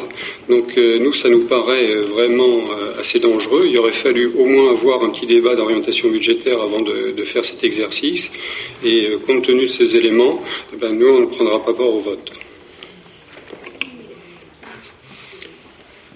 Là, vous avez vraiment une, une très grande confiance dans le gouvernement dans les engagements qui ont été pris de compenser à l'euro près euh, les problèmes de, taxes professionnelles, euh, une DGF qui est fixée déjà à 0,6. Euh, vous savez, quand même, je ne vois pas ce, dont vous avez besoin de plus pour pouvoir imaginer que nous, puissions nous mettre sur une position qui est budget 2009, 25% de ce budget, pour réengager un certain nombre de dépenses priori, c'est quelque chose d'assez sécurisé. Mais, euh, mais c'est vrai, quand on n'a pas confiance dans, dans ce qui est décidé au plan gouvernemental, c'est vrai qu'il faut prendre des précautions et vous avez totalement raison. Mais nous, vous voyez, on travaille sur la confiance. on pense que ce que dit le président de la République et le Premier ministre, euh, ce ne sont pas des paroles en l'air et que les compensations seront telles que le budget 2010 sera compensé dans sa totalité sur toutes les dotations d'État qui, nous sont, euh, qui nous sont annoncées. Donc pour nous, on a confiance, donc on avance comme ça. Non, Monsieur le maire, c'est pas dans le gouvernement que j'ai pas confiance, c'est simplement. C'est dans, dans moi. C'est dans le respect du contrat de mandature. Oui, et ben, le contrat de mandature, Monsieur Gilles, euh, là pour l'instant, il n'est pas effleuré, puisque nous sommes sur la base 2009 et nous engageons 25% de la base 2009 pour commencer à travailler en 2010. Et je peux vous dire que heureusement que nous avons ce dispositif, parce que sinon, en matière d'investissement, euh, s'il fallait attendre le mois d'avril pour lancer le processus d'investissement, cela veut dire que les travaux, si jamais il y a travaux, euh, ne pouvaient se faire qu'en été et encore, on le sait très bien, il y a un décalage au moins de trois mois euh, en dehors du moment où on vote le budget et où on peut lancer un projet. Ça veut dire que le plan de relance, là, il passe, euh, aux orties, hein, puisque l'objectif, c'est de dépenser de l'argent pour relancer l'activité et l'économie. C'est ça notre objectif. Maintenant, le, débat d'orientation budgétaire, vous pourrez y participer le moment venu, euh, et vous verrez qu'il n'y aura pas de problème particulier par rapport à ce sur quoi vous n'êtes pas particulièrement confiant. Y a-t-il des abstentions? Des votes contre? Donc, ne, oui, j'ai noté trois ne prennent pas part au vote. Alors, Madame Monchamp, Monsieur Gilles et Monsieur Devin. Euh, Madame renouille le rapport 196. Alors là, même punition. Même punition, mais pour le budget annexe des parkings, donc on va engager, euh, enfin, on va pas engager, on va donner l'autorisation d'engager, de liquider et de mandater les dépenses de la section d'investissement du budget annexe des parkings. Euh, donc au niveau des immobilisations incorporelles, on avait un budget 2009 à 3 000 euros, donc on autorise 750 euros. Immobilisation corporelle, on était à 292 000 euros, on autorise 73 000 euros.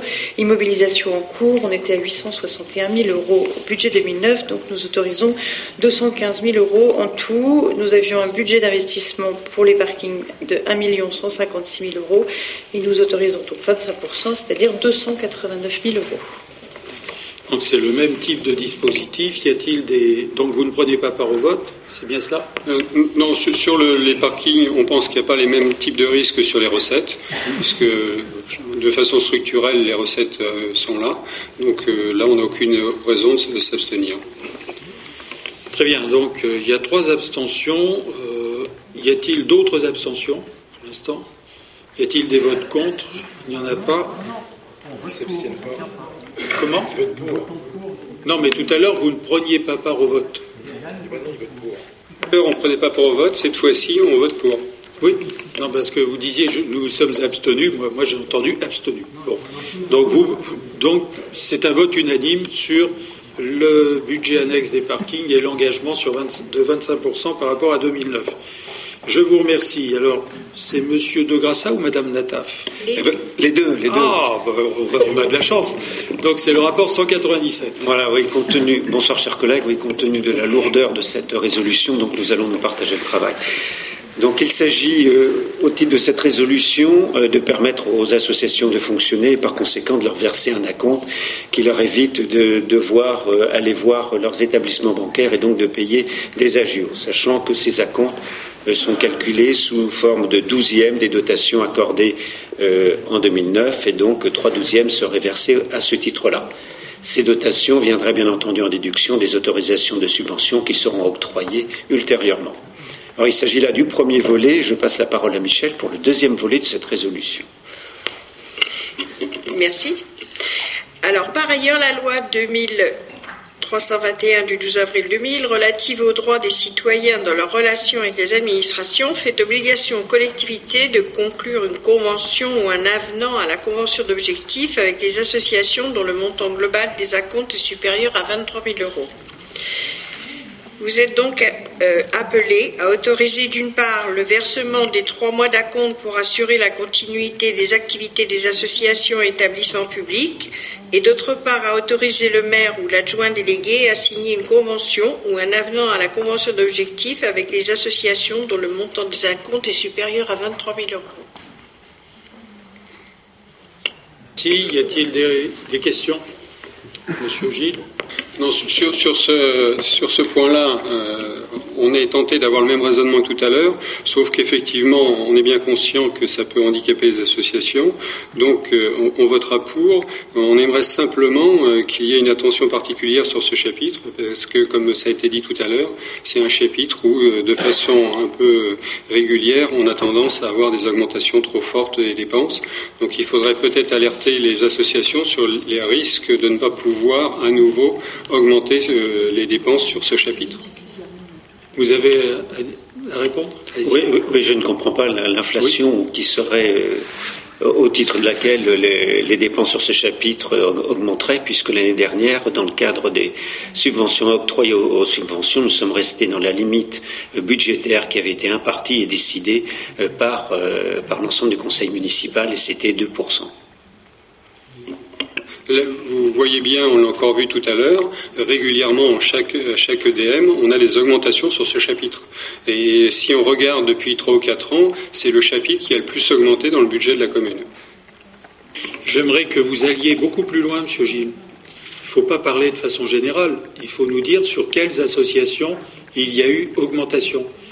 Les associations sur lesquelles il y a eu augmentation sont soit des associations à caractère social, soit des, associations à caractère de petite enfance, soit euh, au plan culturel, euh, notamment pour la Seine-Vato.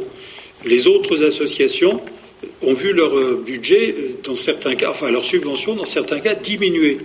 Et quand nous allons dans les assemblées générales actuellement et que nous sommes obligés d'expliquer pourquoi il y a eu diminution et les efforts qu'ils ont été obligés de faire d'ailleurs pour absorber les diminutions, euh, je peux vous dire que votre propos, qui est un propos à caractère général, n'est pas adapté euh, aux réalités euh, que nous vivons. Donc le travail qui a été fait est un, travail courageux, celui de nos, collègues de Grassa et, et Nataf, parce qu'il a fallu contenir les demandes, mais aussi les activités. Parce que la plupart du temps, nous sommes dans une relation du type contrat d'objectif avec ces associations, et contrat d'objectif voulant dire que pour certaines de leurs activités, il y a une délégation de service public. Donc, euh, dans ce cas-là, euh, il n'échappe à personne que, par exemple, euh, il y a beaucoup plus de personnes qui fréquentent le CCAS, il y a beaucoup plus de personnes qui, demandent une aide à nos gens présence, il y a beaucoup plus de personnes qui demandent à mettre leurs enfants à Topoline. Bon, il se trouve que ce n'est pas, pas la, ville qui, euh, qui verse une subvention à Topoline, quoique, hein, à l'entrée des fraternités, euh, etc. Donc tous ces secteurs-là euh, ben, nécessitent pour nous une vigilance et une attention toute particulière. J'ai visité les, il y, a, quelques jours les, les restos du cœur. Ben, vous seriez étonné, moi-même, j'ai été vraiment étonné et particulièrement inquiet quand on, voit quel type de nos concitoyens euh, fréquentent maintenant euh, les restos du cœur. Euh, ce ne sont plus les restos du cœur de Coluche. La, société a été beaucoup plus touchée qu'on le croit par la crise que nous traversons actuellement. Et ceux qui ont été touchés et qui, qui n'étaient pas préparés à cela sont en général des personnes qui hésitent beaucoup à franchir le pas et le jour où ils le franchissent, le jour où elles le franchissent, euh, on arrive à, détecter des, euh, des problèmes euh, humains qui sont particulièrement difficiles, d'abord à admettre, et puis deuxièmement à essayer de tenter de régler. Donc, nous essayons de contenir ce budget. C'est votre objectif, mais sachez que nous l'avions avant vous aussi, puisque dans les objectifs 2009, on avait bien donné des consignes qu'on a répétées d'ailleurs pour l'élaboration du budget 2010. Y a-t-il d'autres observations? Monsieur de Grassa. Oui, oui je, voudrais rajouter que je souhaiterais que vous nous indiquiez quelles associations vous visez ou quel secteur vous visez lorsque vous voulez réduire le poste global des subventions. Et, et, puis aussi souligner que j'ai été très impressionné lorsque j'ai été chargé de suivre la vie associative, de la richesse de la vie associative de notre ville et que j'en suis très fier. Très bien. Y a-t-il des abstentions sur ce dossier des, votes contre? Il n'y en a pas. Je vous remercie. Madame Thomé, le rapport 198. Il s'agit d'un protocole d'accord de coopération décentralisée dans le domaine de l'assainissement entre trois fédérations du Liban Sud, le Bureau des cités du gouvernement locaux unis, Liban, Syrie, Jordanie, le Bureau technique des villes libanaises, la ville de Nogent-sur-Marne et le SIAP. Une des fédérations, les fédérations c'est un peu comme les départements ou les régions chez nous, monsieur le maire. Oui. Euh, a sollicité, donc une des fédérations a sollicité le SIAP en 2008 afin d'obtenir un appui technique et financier en matière de gestion des eaux usées. Par ailleurs, la ville de Nogent-sur-Marne avait mobilisé le SIAP sur ces mêmes sujets en faveur de la ville de Gésine, avec laquelle Nogent est jumelé depuis maintenant dix ans. Ces régions durement frappées lors des offensives militaires 2006 connaissent un retard important dans leur développement. Deux missions ont déjà été engagées par le SIAP afin de déterminer les conditions d'intervention technique auprès des fédérations en matière de gestion des eaux usées essentiel à la préservation de l'environnement et de la ressource en eau. Le rôle de la ville de Nogent-sur-Marne porte essentiellement sur son engagement à mobiliser ses partenaires de Gésine et participera à la recherche de partenaires techniques, financiers et notamment l'Agence de l'eau Seine-Normandie. Le SIAP apporte sa contribution financière à hauteur de 100 000 euros pour toutes les actions engagées dans le cadre du protocole d'accord qui est soumis à votre approbation. Donc les principales actions à mener sont la mise en œuvre d'une étude de faisabilité pour définir un programme, la remise en état d'ouvrages d'assainissement existants et la formation à destination des techniciens des municipalités. La ville de Nogent, qui est engagée depuis plus de dix ans aux côtés de Gésine dans le cadre d'un jumelage, a développé des liens de fraternité et d'amitié et souhaite s'engager avec le SIAP afin de favoriser et valoriser le développement des trois fédérations. Monsieur le maire, qui est vice-président du SIAP, va vous donner des explications supplémentaires, je pense. Si c'est nécessaire. Si c'est nécessaire. Y a-t-il des questions sur cette. Euh, vous avez compris hein, que dans le protocole, d'ailleurs, c'est écrit euh, à l'article 7, les, les engagements de la ville de Nogent-sur-Marne sont fonction de, de, ses relations avec euh, la fédération de Gésine depuis dix ans. Et nous allons, euh, par contre, euh, être les intermédiaires pour à la fois organiser ces opérations et puis, deuxièmement, rechercher des financements complémentaires. mais aujourd'hui, nous ne demandons pas, nous n'avons pas envisagé que la ville de nos gens finance une partie de ces opérations. Notre intervention est plus en matière d'organisation et de recherche de financement. Y a-t-il des questions sur cette opération? Il n'y en a pas, il n'y a pas d'abstention de vote contre. Je vous remercie. Donc je, passe à la délibération sur le principe d'une consultation du public pour deux projets de réalisation de logement. on en avait parlé déjà en commission des finances et en commission d'urbanisme. Donc nous avons deux demandes, euh, une de la part euh, du groupe Windsor qui est euh, sur un projet qui est situé sur les anciens établissements Nérol, boulevard Gallieni. ce projet comportera 117 logements en financement libre et 42 logements sociaux sous forme d'une résidence pour jeunes actifs. Le projet de COGEDIM, avec lesquels nous avons un partenariat depuis plusieurs années, qui a commencé d'ailleurs dans le mandat précédent, sur un territoire qui est situé à l'angle du boulevard de Strasbourg, de la rue du Fort et de la route de Stalingrad. En, fait, c'est juste à proximité du nouveau centre de secours. dans cette opération, c'est un ensemble d'environ, pour l'instant, de 105 logements, dont 31 à caractère social en partenariat avec l'immobilière 3F.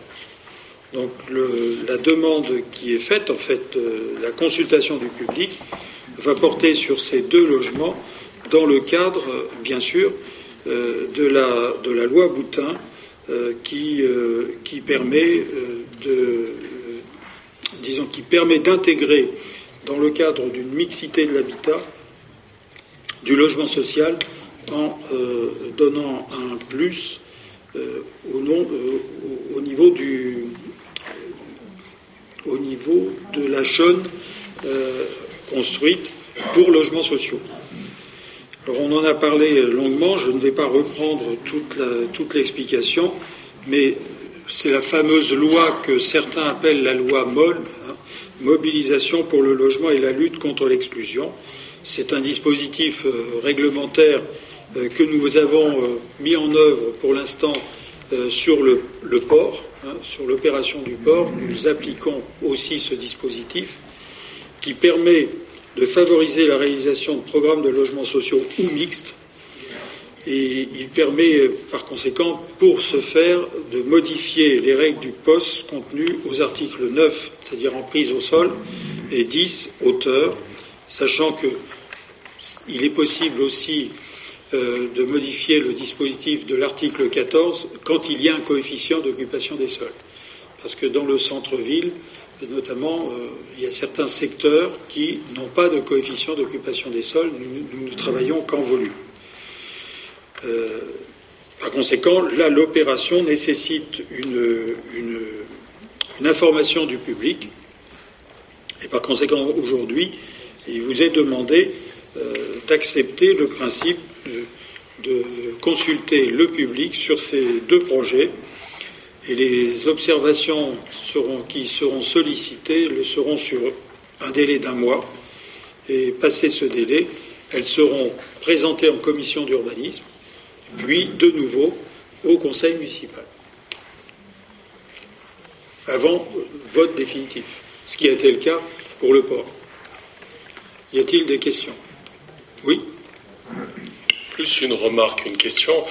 Euh, moi, j'aurais, moi, j'aurais aimé euh, qu'il y ait une information des riverains un petit peu avant même qu'on ait ce vote, parce que je ne suis pas certain, euh, j'ai envie de dire même je suis certain du, contraire, que beaucoup de riverains ne savent pas aujourd'hui que ces projets vont les concerner et euh, ils peuvent être surpris. Alors moi, à travers cette remarque, j'ai deux questions intermédiaires.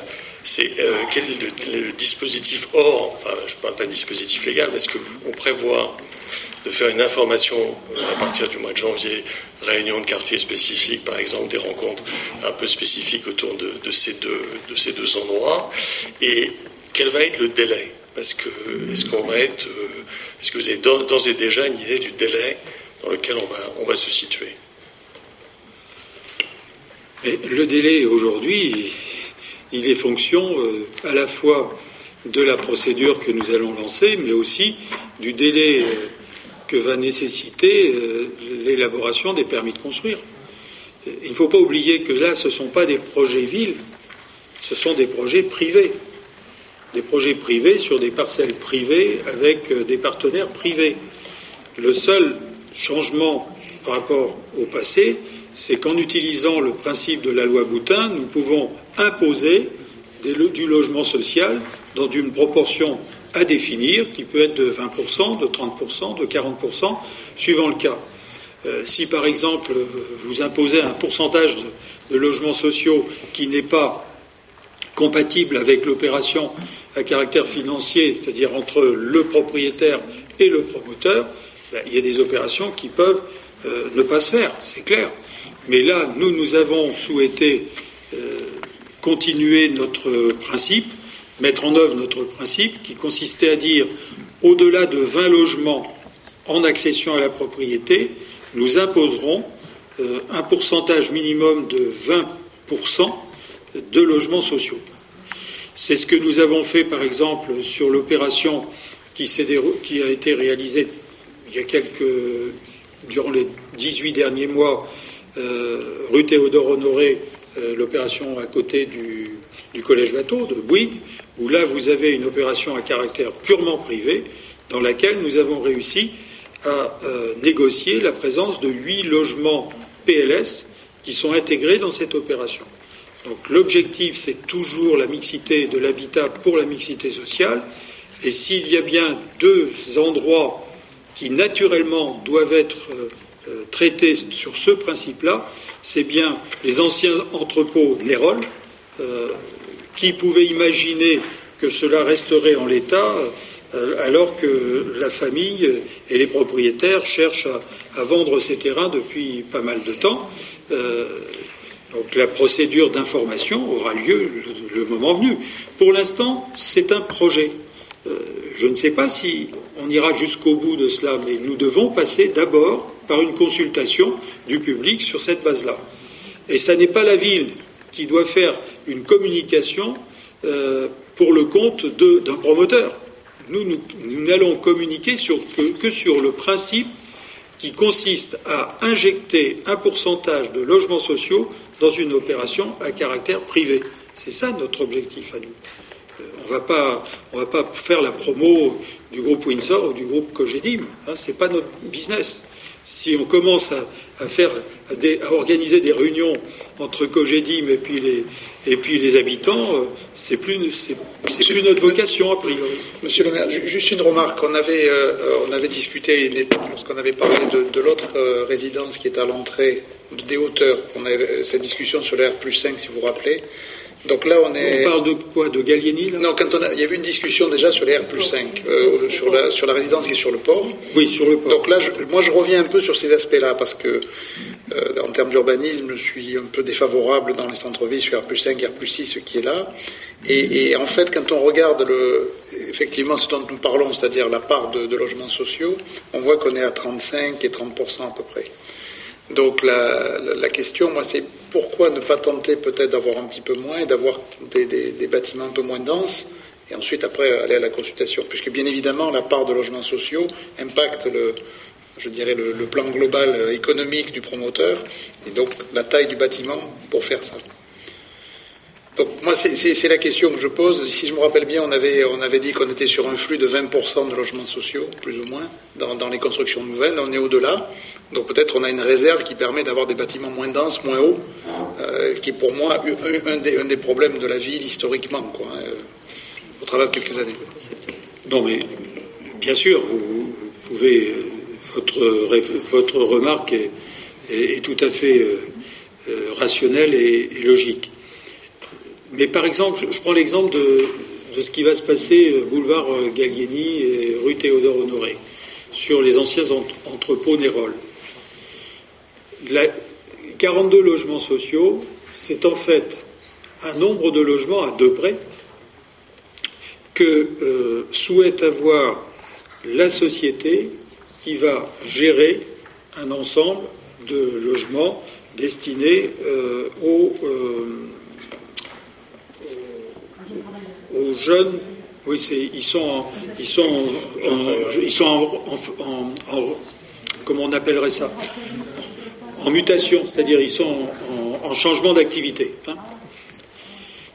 Parce qu'il y a des, il y a des, disons, il y a des ensembles euh, critiques, c'est-à-dire qu'en fait, pour la gestion de ce type de, de petites résidences, euh, il y a des ensembles critiques, des, chiffres critiques. Et là, c'est un ensemble, 42 logements, euh, c'est pas dispersé dans l'ensemble de l'opération, c'est un, petit, ensemble qui sera géré spécifiquement sur cette destination. Concernant 3F, concernant 3F, nous sommes sur le boulevard de Strasbourg. de part et d'autre de, de, ces parcelles, nous sommes, alors en face, n'en parlons pas, nous sommes à R plus 7 de l'autre côté, et de part et d'autre, nous sommes à R plus 5. Et, là, 3F, 31 euh, à caractère social, c'est le minimum qu'il puisse avoir pour commencer à pouvoir gérer correctement un ensemble de logements sociaux. Ce qui est différent, euh, ce qui est différent dans d'autres endroits. Mais à la fois sur le boulevard de Strasbourg et sur le boulevard Gallieni, parce que là c'est boulevard Gallieni, c'est pas rue Théodore Honoré, euh, il, y a, euh, il y a des possibilités qui existent là qui n'existeront pas ailleurs. votre remarque, moi je la, la, considère comme intéressante pour d'autres secteurs. Mais euh, par exemple, rue Théodore Honoré, dans le boulevard Gallieni, la résidence qui est juste entre Théodore Honoré et le boulevard de Strasbourg, elle fait R plus 5 elle fait R plus 5, et il n'y a pas beaucoup d'endroits dans notre ville où on peut se permettre de faire ces cinq étages ou ces quatre étages. C'est tout. C'est une, une, constatation qui est faite si on veut réussir cette opération et avoir cette mixité qu'on souhaite. À partir de là, on regardera la réaction euh, de nos concitoyens lors de la procédure qui va être lancée euh, et, de la mise en, connaissance de ce projet auprès du public. Et, puis on verra, et puis on l'analysera ensemble dans une commission d'urbanisme. On fera le bilan de la consultation, puis on verra comment, comment tout cela se passe. Oui, Monsieur Gilles et Madame de Becker ensuite. Oui, monsieur le maire, vous voyez, euh, quand on regarde la, photo en semi-perspective aérienne euh, sur la, zone du boulevard de, la rue Stalingrad, on, voit bien ce qui se passe. On, ferme complètement l'espace. Alors, euh, c'est vrai qu'il y a sur la partie nord et en face des bâtiments hauts, mais là, il y avait une zone de respiration qui va se boucher avec CR 5. Et si on regarde ce qui se passe, on est en train de poursuivre l'urbanisation et de de monter en étage euh, qui vont repousser progressivement toute la zone euh, qui est un peu plus au sud, où on voit bien que les hauteurs sont nettement plus basses. Et on, a vu aussi le problème euh, sur le port avec la résidence en R 5. C'est pour ça qu'on était contre les R 5 et en plus sur le terrain il y avait possibilité de faire autrement.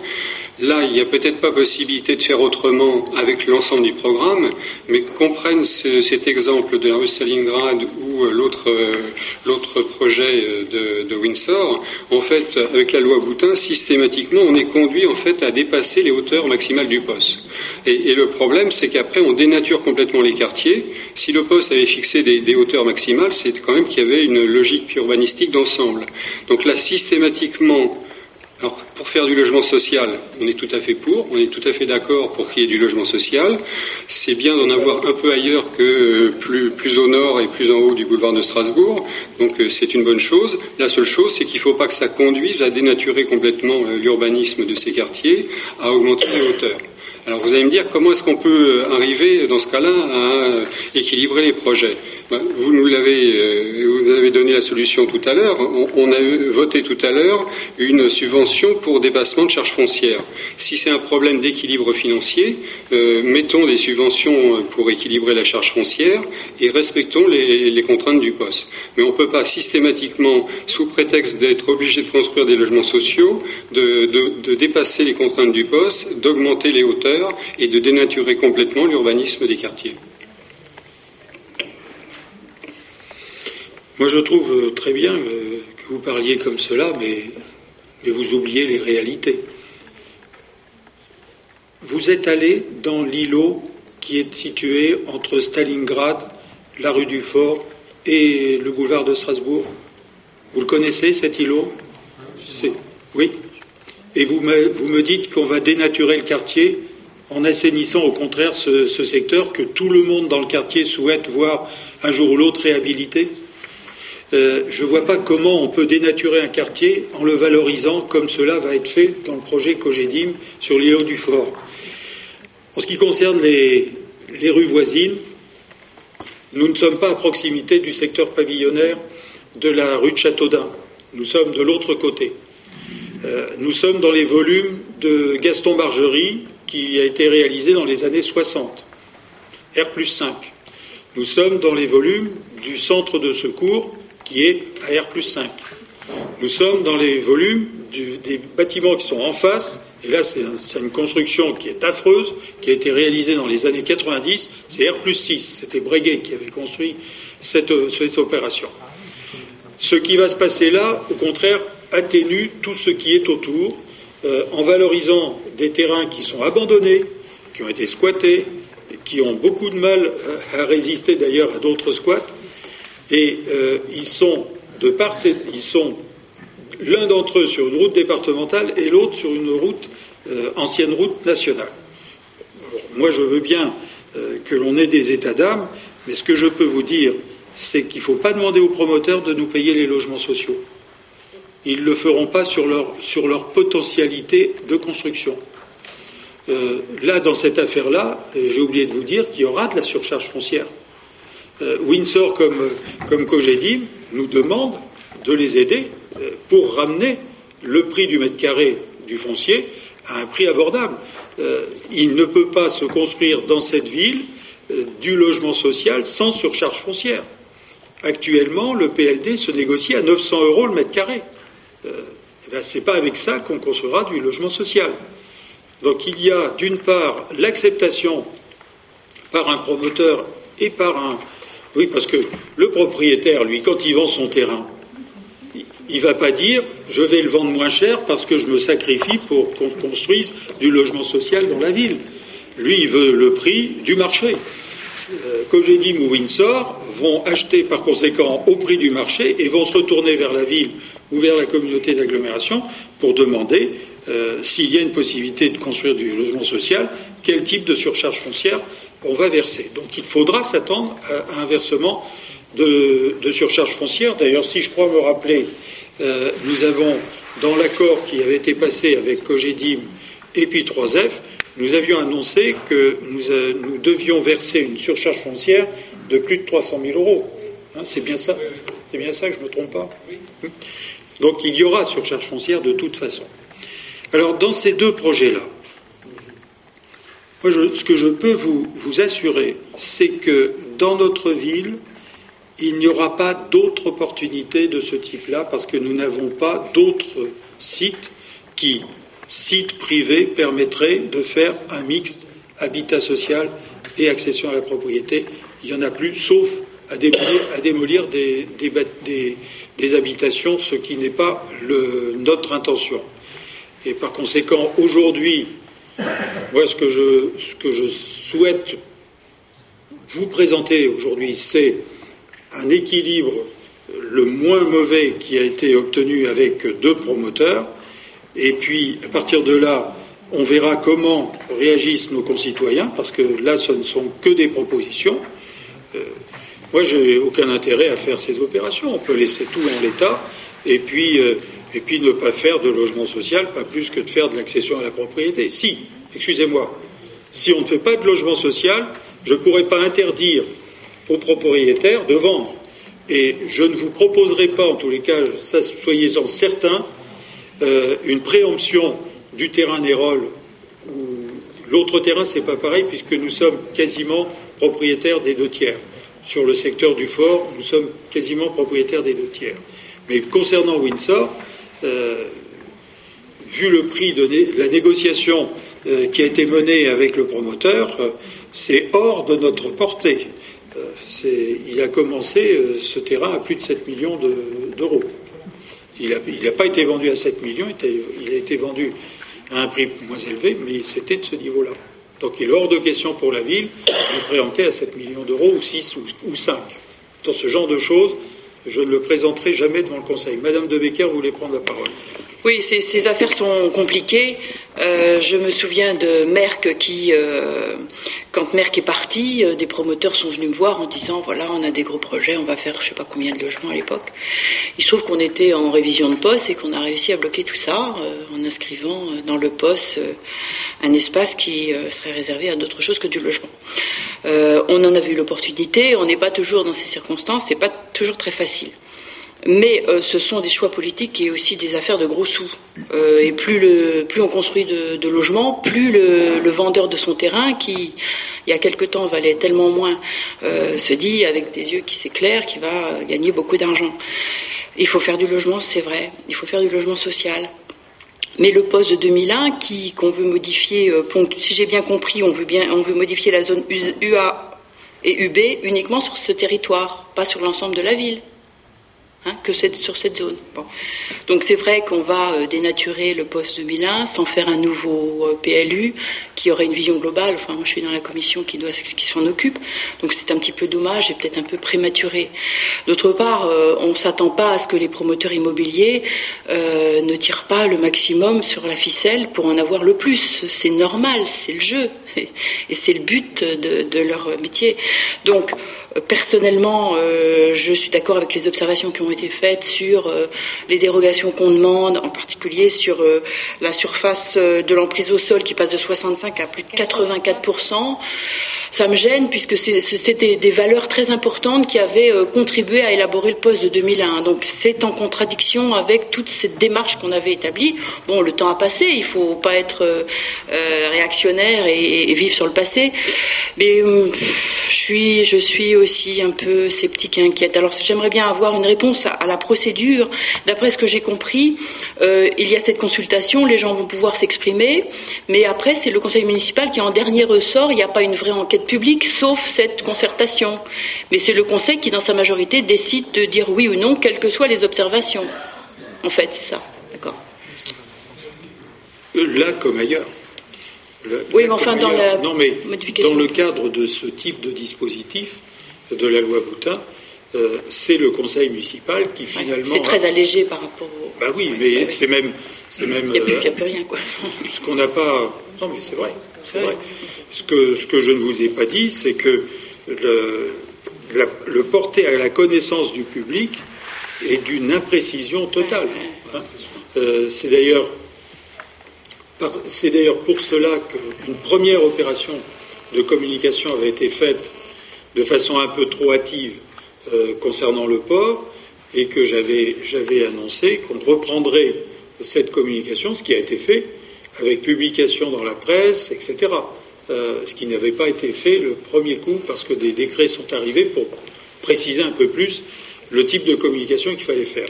Là, dans ce cadre-là, nous allons à la fois faire une communication sur le site de la ville, par affichage, euh, par euh, publication dans la presse, pour présenter la, démarche. ce que l'on peut faire aussi, même si ça me gêne c'est vrai que ça me gêne que dans la communication municipale, on parle, d'un projet privé, un hein, caractère privé. Mais ça n'empêche qu'on peut peut-être faire, dans le cadre d'une rencontre de quartier, euh, demander aux, opérateurs de venir plancher devant les, personnes du quartier. pourquoi pas On peut l'organiser, ça. Hein. mais, à ce moment-là, c'est eux qui présentent leur projet. Comme pour le pôle Leclerc Oui, par exemple. C'est peut-être ça qu'il faut envisager, pour ne pas être les porteurs de parole de promoteurs qui représentent des intérêts privés, ce qui n'est pas notre cas. Vous l'avez. Ça, on peut très bien le faire aussi. On peut très bien le faire en début d'année. On peut très bien faire une réunion de quartier, d'autant que c'est presque le même quartier puisque c'est à quelques encablures euh, du boulevard de Strasbourg. Moi, je vous le propose. de toute façon, il faut lancer. Euh, moi, ce que je propose ce soir au Conseil, c'est de lancer euh, le principe d'une consultation du public pour ces deux projets. La consultation du public, ça peut être une publication comme celle que nous faisons d'habitude, et ça peut être plus qu'une communication en allant vers une réunion des personnes euh, du quartier. Ça, je veux bien l'organiser. Monsieur Hirt, euh, on verra, on verra ça à ce moment-là en début d'année.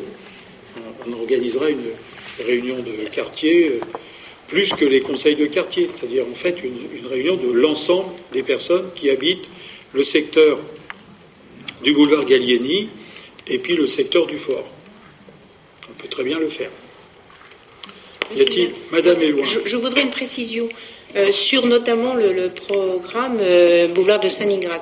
Vous avez parlé de 105 logements, dont 31 en caractère social. Vous n'avez pas précisé quel type. Dans le premier cas, euh, l'affaire Windsor, on sait de, quoi il s'agit. Là, il s'agit de, 31 euh, à caractère social. Qu'est-ce que c'est C'est du PLS. C'est du PLS. Donc pas, vous n'avez pas un, gestionnaire qui va, qui va, comme dans le premier cas, gérer ces, ces, si, 30 Si, c'est 3F qui va le gérer. C'est 3F Oui, oui. Non, parce que je, je, suis quand même étonnée que dans le premier cas, on fasse plus de logements sociaux. Euh, ben, il y a un peu plus de logements, d'accord. Mais, attendez, je termine. Non, mais moi, je vous réponds tout de suite, là, parce que votre question, elle est très simple. La, réponse est très simple. Dans les 41 logements euh, du boulevard Gallieni, ce sont des résidences. Ah Donc, ce sont des, studios. Ce sont des studios euh, de 15 à 18 mètres carrés chacun. Alors que 3F, ce sont des appartements. Hein, c'est là la différence, si vous voulez. Non, mais, mais d'accord, mais moi je suis aussi surprise de voir que euh, dans, dans le cadre de, de, la deuxième opération, on soit obligé à l'emprise au sol de, de, de, la porter à 84% au lieu de 65, de passer de 18 à 23 mètres, etc. Moi j'estime aussi que cette opération est, est, trop, trop densifiée par rapport au quartier et qu'il n'y a aucun, aucun oxygène. Aucun... Vous parlez de quel quartier Le quartier de Stalingrad et boulevard de, de Strasbourg. Autant le premier euh, a une certaine, euh, un certain équilibre, autant le deuxième projet sur le boulevard de Strasbourg et Stalingrad, moi je reviens sur ce que ont dit mes camarades, c'est effectivement un projet trop lourd, trop dense, avec peu d'espace d'oxygénation, de, de, respiration, et qu'il faudrait essayer de voir avec le, le, la Cogidim s'il n'y a pas moyen de réétudier, de, réétudier les, les, hauteurs. Qui est une, une, hauteur de R plus 6 sur boulevard de Strasbourg, ça me paraît logique puisque ça rentre effectivement euh, dans le cadre de... Mais ce ne sera pas R plus 6, ce sera R plus 5, a priori. Ah bon, c'est R plus 6 je, Non, mais je ne sais pas, je n'ai pas le plan sous les yeux. Vous avez R plus 6 sur le, sur le boulevard de Strasbourg, et puis après, vous avez une déclinaison de R plus 4, R plus 5, R plus 4, R plus 3, oui, c'est vrai, vrai. Quand vous regardez, effectivement, c'est un projet euh, très dense, donc il faudrait, euh, effectivement, je pense que le quartier va s'émouvoir, même si, effectivement, il avait besoin de rénovation, vous avez raison, il fallait rénover, mais le fallait-il à ce prix-là? Voilà. C'est pas fait. Comment Ah ben non, on n'en est qu'au début. Mais vous avez remarqué euh, euh, les comparaisons avec euh, ce qui est au, autour. Vous avez vu le, bâtiment qui est dans le... Non mais, d'accord, mais le bâtiment qui est juste à côté, vous avez vu la, la densité, hein, de l'autre côté de la rue.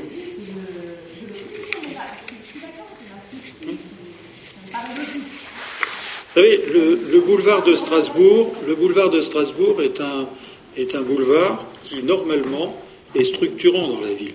Hein, c'est quelque chose, disons, qui doit permettre une évolution en matière d'habitat mixte euh, que nous ne pourrons pas réaliser dans d'autres quartiers de la ville, y compris en centre-ville. Le boulevard de Strasbourg est à requalifier et à restructurer on ne vous a pas mis la photo de ce que c'est aujourd'hui. D'accord je connais parfaitement le quartier, j'y ai fait d'ailleurs plusieurs tours pour voir, pour voir effectivement comment s'intégrer le, le, projet. Donc moi je vous propose d'ajouter à la consultation une, une, rencontre de quartier spécifique au cours de laquelle les, les opérateurs viendront présenter leurs intentions. Donc en plus de la communication euh, qui est prévue de façon réglementaire. Voilà. Oui, monsieur.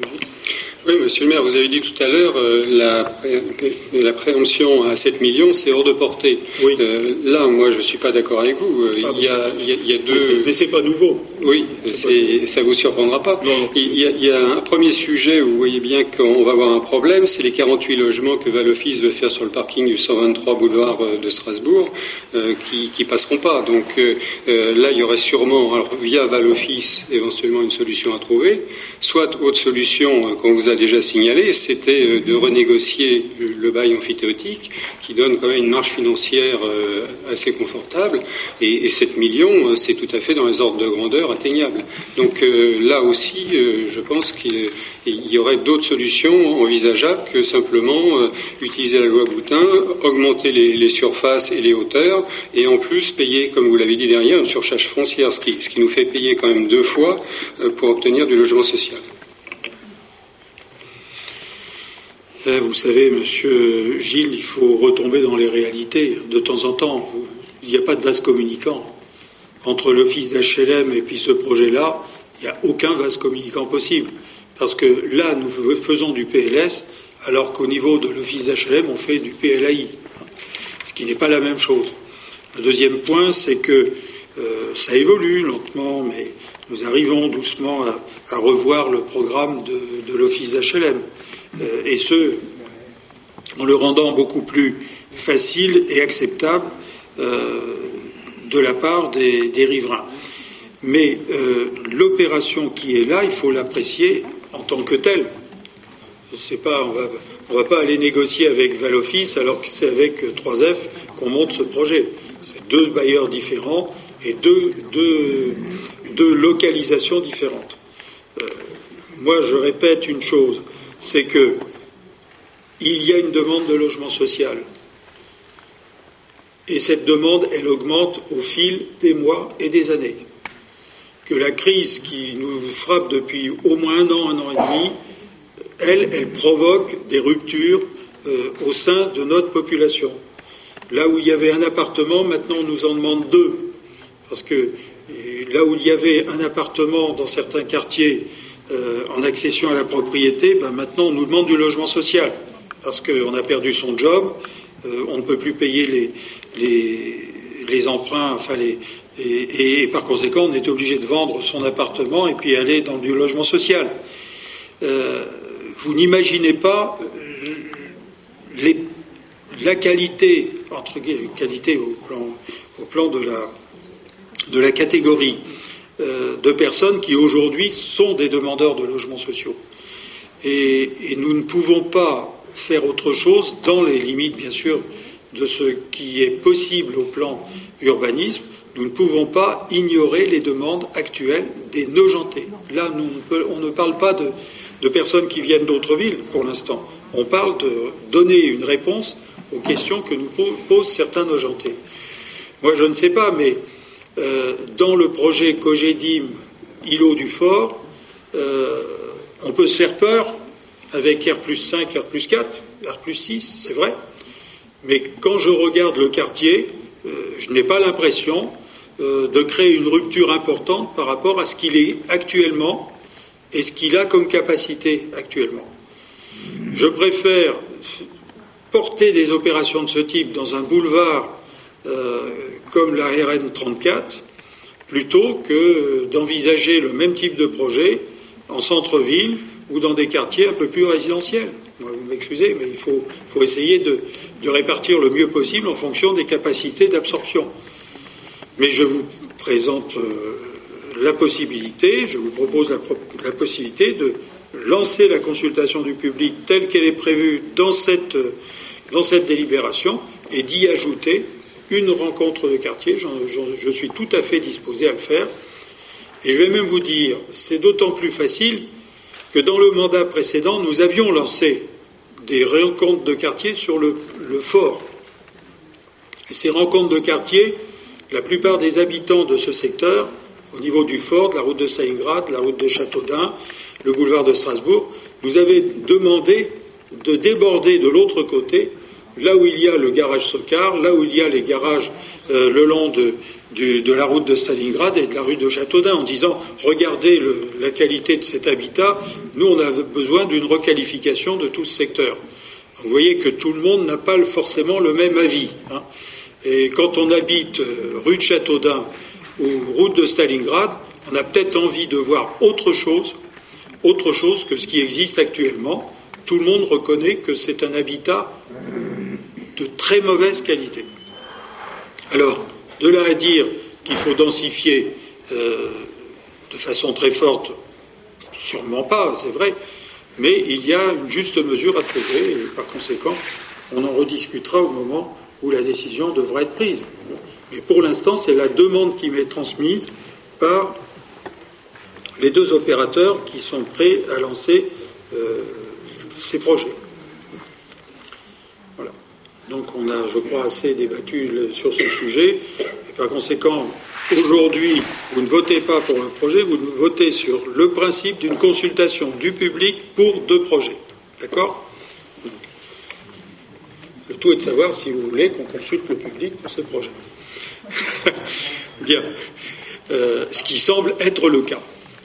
Donc, encore une intervention Non, parce que. Non, c'était une explication de vote. Donc, euh, de dire que je vais voter, enfin, avec le pouvoir de Anne, je vais voter pour ce projet, mais avec exactement le même remarque. Non, pour la, pour la consultation. pour la formation, excusez-moi, pour la formation euh, des riverains.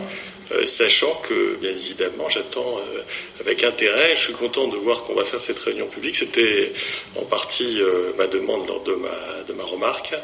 Et donc, donc sans préjuger, bien évidemment, des, attentes des riverains sur ces deux projets. Bien, Monsieur Gilles. Oui, alors explication de vote. Nous, nous, nous votons contre parce que nous sommes contre l'utilisation de la loi Boutin pour dépasser les contraintes du poste. Très bien. Vous, n'avez pas confiance dans les engagements du gouvernement pour 2010. Vous êtes contre la loi Boutin? Euh, mais c'est la révolution. C'est la révolution. Alors, qui s'abstient? Qui vote contre? Donc, trois voix. Euh, ben, c'est pas la première fois que votre pouvoir votera contre. Euh, donc, le, le projet est adopté, mais sur les bases que je viens de vous indiquer à l'instant. Enfin, le projet, la délibération de principe est adoptée. Euh, approbation du contrat de réservation euh, avec la société Vinci Immobilière pour euh, la rue Jacques Cablé, le 2 bis rue Jacques Cablé. Donc je vous l'avais, on, l'a expliqué hein, par deux fois en commission des finances, mais aussi en commission euh, d'urbanisme. Euh, je répéterai simplement les, points rapides pour bien recadrer le, le projet. Il y a actuellement un projet de construction d'une résidence en bordure de voie rue Jacques Cablé euh, sur le terrain qui est situé à proximité, non, qui est contigu à l'école Léonard de Vinci, au 2 bis rue Jacques Cablé. Ce terrain avait été mis en emplacement réservé dans le POS. Une partie du terrain avait été mis en emplacement réservé en vue de réaliser euh, un équipement destiné notamment à la petite enfance ou à l'enfance. Et puis le reste de la parcelle a été mis en évip. Donc aujourd'hui, euh, nous avons réalisé euh, l'école Léonard de Vinci dans la, dans la parcelle d'à côté qui appartenait à la même famille. Et les descendants, les, les successeurs à monsieur et madame Chéron, leurs enfants entre autres, souhaitent vendre leur parcelle. Cette parcelle, madame Chéron, entre autres, avait vraiment pris l'engagement de, avait, déclaré à la fois à la ville comme à sa famille qu'elle souhaitait que le terrain arboré, paysager, soit vraiment destiné à, euh, disons, à une activité euh, communale euh, du type petite enfance, espace vert, etc. Espace de, de détente et de loisirs. Donc dans la présentation qui vous est faite, la négociation qui a été menée conduit à faire en sorte que la ville puisse acquérir pour une somme qui est de 576 000 euros hors taxe. Euh, L'ensemble du lot, qui est en réalité les VIP, plus une surface euh, d'environ 80 mètres carrés pour permettre un accès à cet évip depuis le boulevard, euh, depuis la rue Jacques Cablé, donc au travers de, de cette opération qui sera faite en longitudinalement euh, à Jacques Cablé, et euh, la possibilité aussi de construire, qu'on construise une surface hors d'œuvre de 50 mètres carrés qui serait en fait située au rez-de-chaussée de la future résidence, mais côté, euh, parc, euh, pour, euh, bah, les services de la ville qui auront besoin pour entretenir ce secteur de stocker du matériel. Donc l'ensemble du terrain que, nous, sommes amenés à acheter euh, est d'environ un peu moins de 2000 mètres carrés. Il est paysager, arboré. Euh, on ne touche pas à cet espace qui sera utilisé à la fois pour l'école Léonard de Vinci, pour les centres de loisirs et le week-end, notamment le, samedi après-midi et le dimanche, pour les nojentés qui voudront avoir accès à cet espace qui est particulièrement euh, riche et euh, de qualité. Donc l'opération enfin le, le rapport qui vous est proposé, c'est l'approbation du contrat de réservation avec la société Vinci, puisque le permis euh, n'est pas encore déposé, euh, pour ce lot de volume situé de bis rue Jacques Cablé, et de, euh, de faire en sorte que un acte définitif puisse intervenir pour finaliser la vente entre la commune et la société Vinci qui, a acheté l'ensemble, bien sûr, à la famille Chéron. Donc voilà un peu où nous en sommes dans cette opération. Cela suppose, de la part euh, de l'opérateur, euh, de prendre possession du pavillon de Madame Chéron, qui est situé à proximité de l'école Léonard de Vinci. Je répète ce que j'ai dit dans d'autres réunions de travail, c'est qu'à un moment donné, nous avons imaginé, nous avons évoqué la possibilité d'acheter ce pavillon pour y mettre un équipement petite enfance. À proximité de Léonard de Vinci, ça pouvait nous intéresser. Or là, euh, compte tenu de l'organisation de l'espace à l'intérieur de ce pavillon et surtout de la structure du pavillon, qui est un pavillon euh, construit en, béton, armé, euh, difficile de, le travailler pour faire des salles correctes, pour, accueillir des enfants, etc. donc nous avons décliné cette, cette, cette opération, enfin cette proposition, dans la mesure où euh, il aurait fallu démolir beaucoup trop de choses et cela aura coûté très très cher de le mettre aux normes d'accès pour, euh, pour, pour euh, la petite enfance. Donc globalement, c'est vrai que ce pavillon sera par conséquent démoli dans le cadre de l'opération effectuée par Vinci en bordure de la rue Jacques Cablé.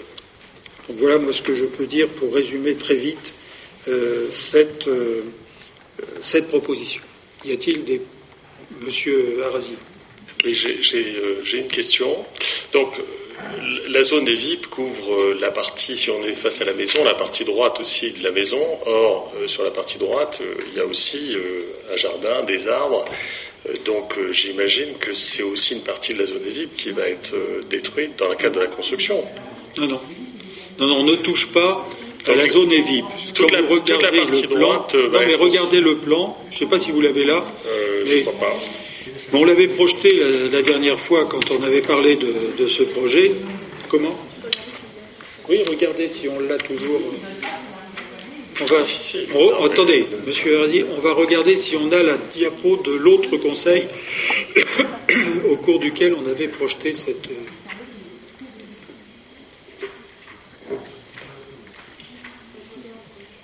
Allez-y, non, mais cherchez.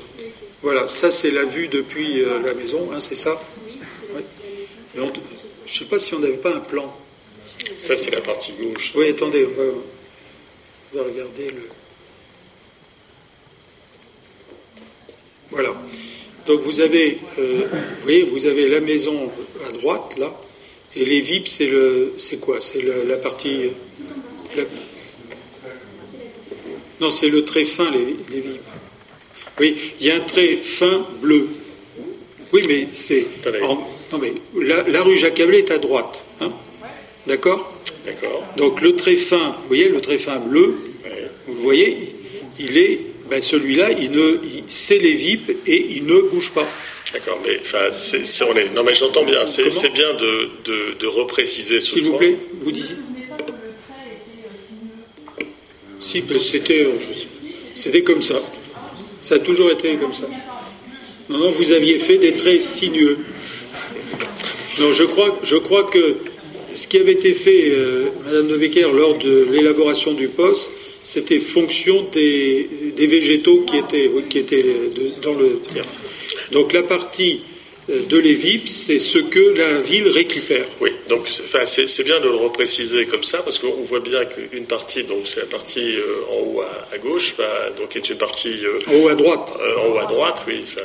en haut à droite est une partie très arborée, donc on visualise bien sur, sur le document, et qui va être aussi détruite.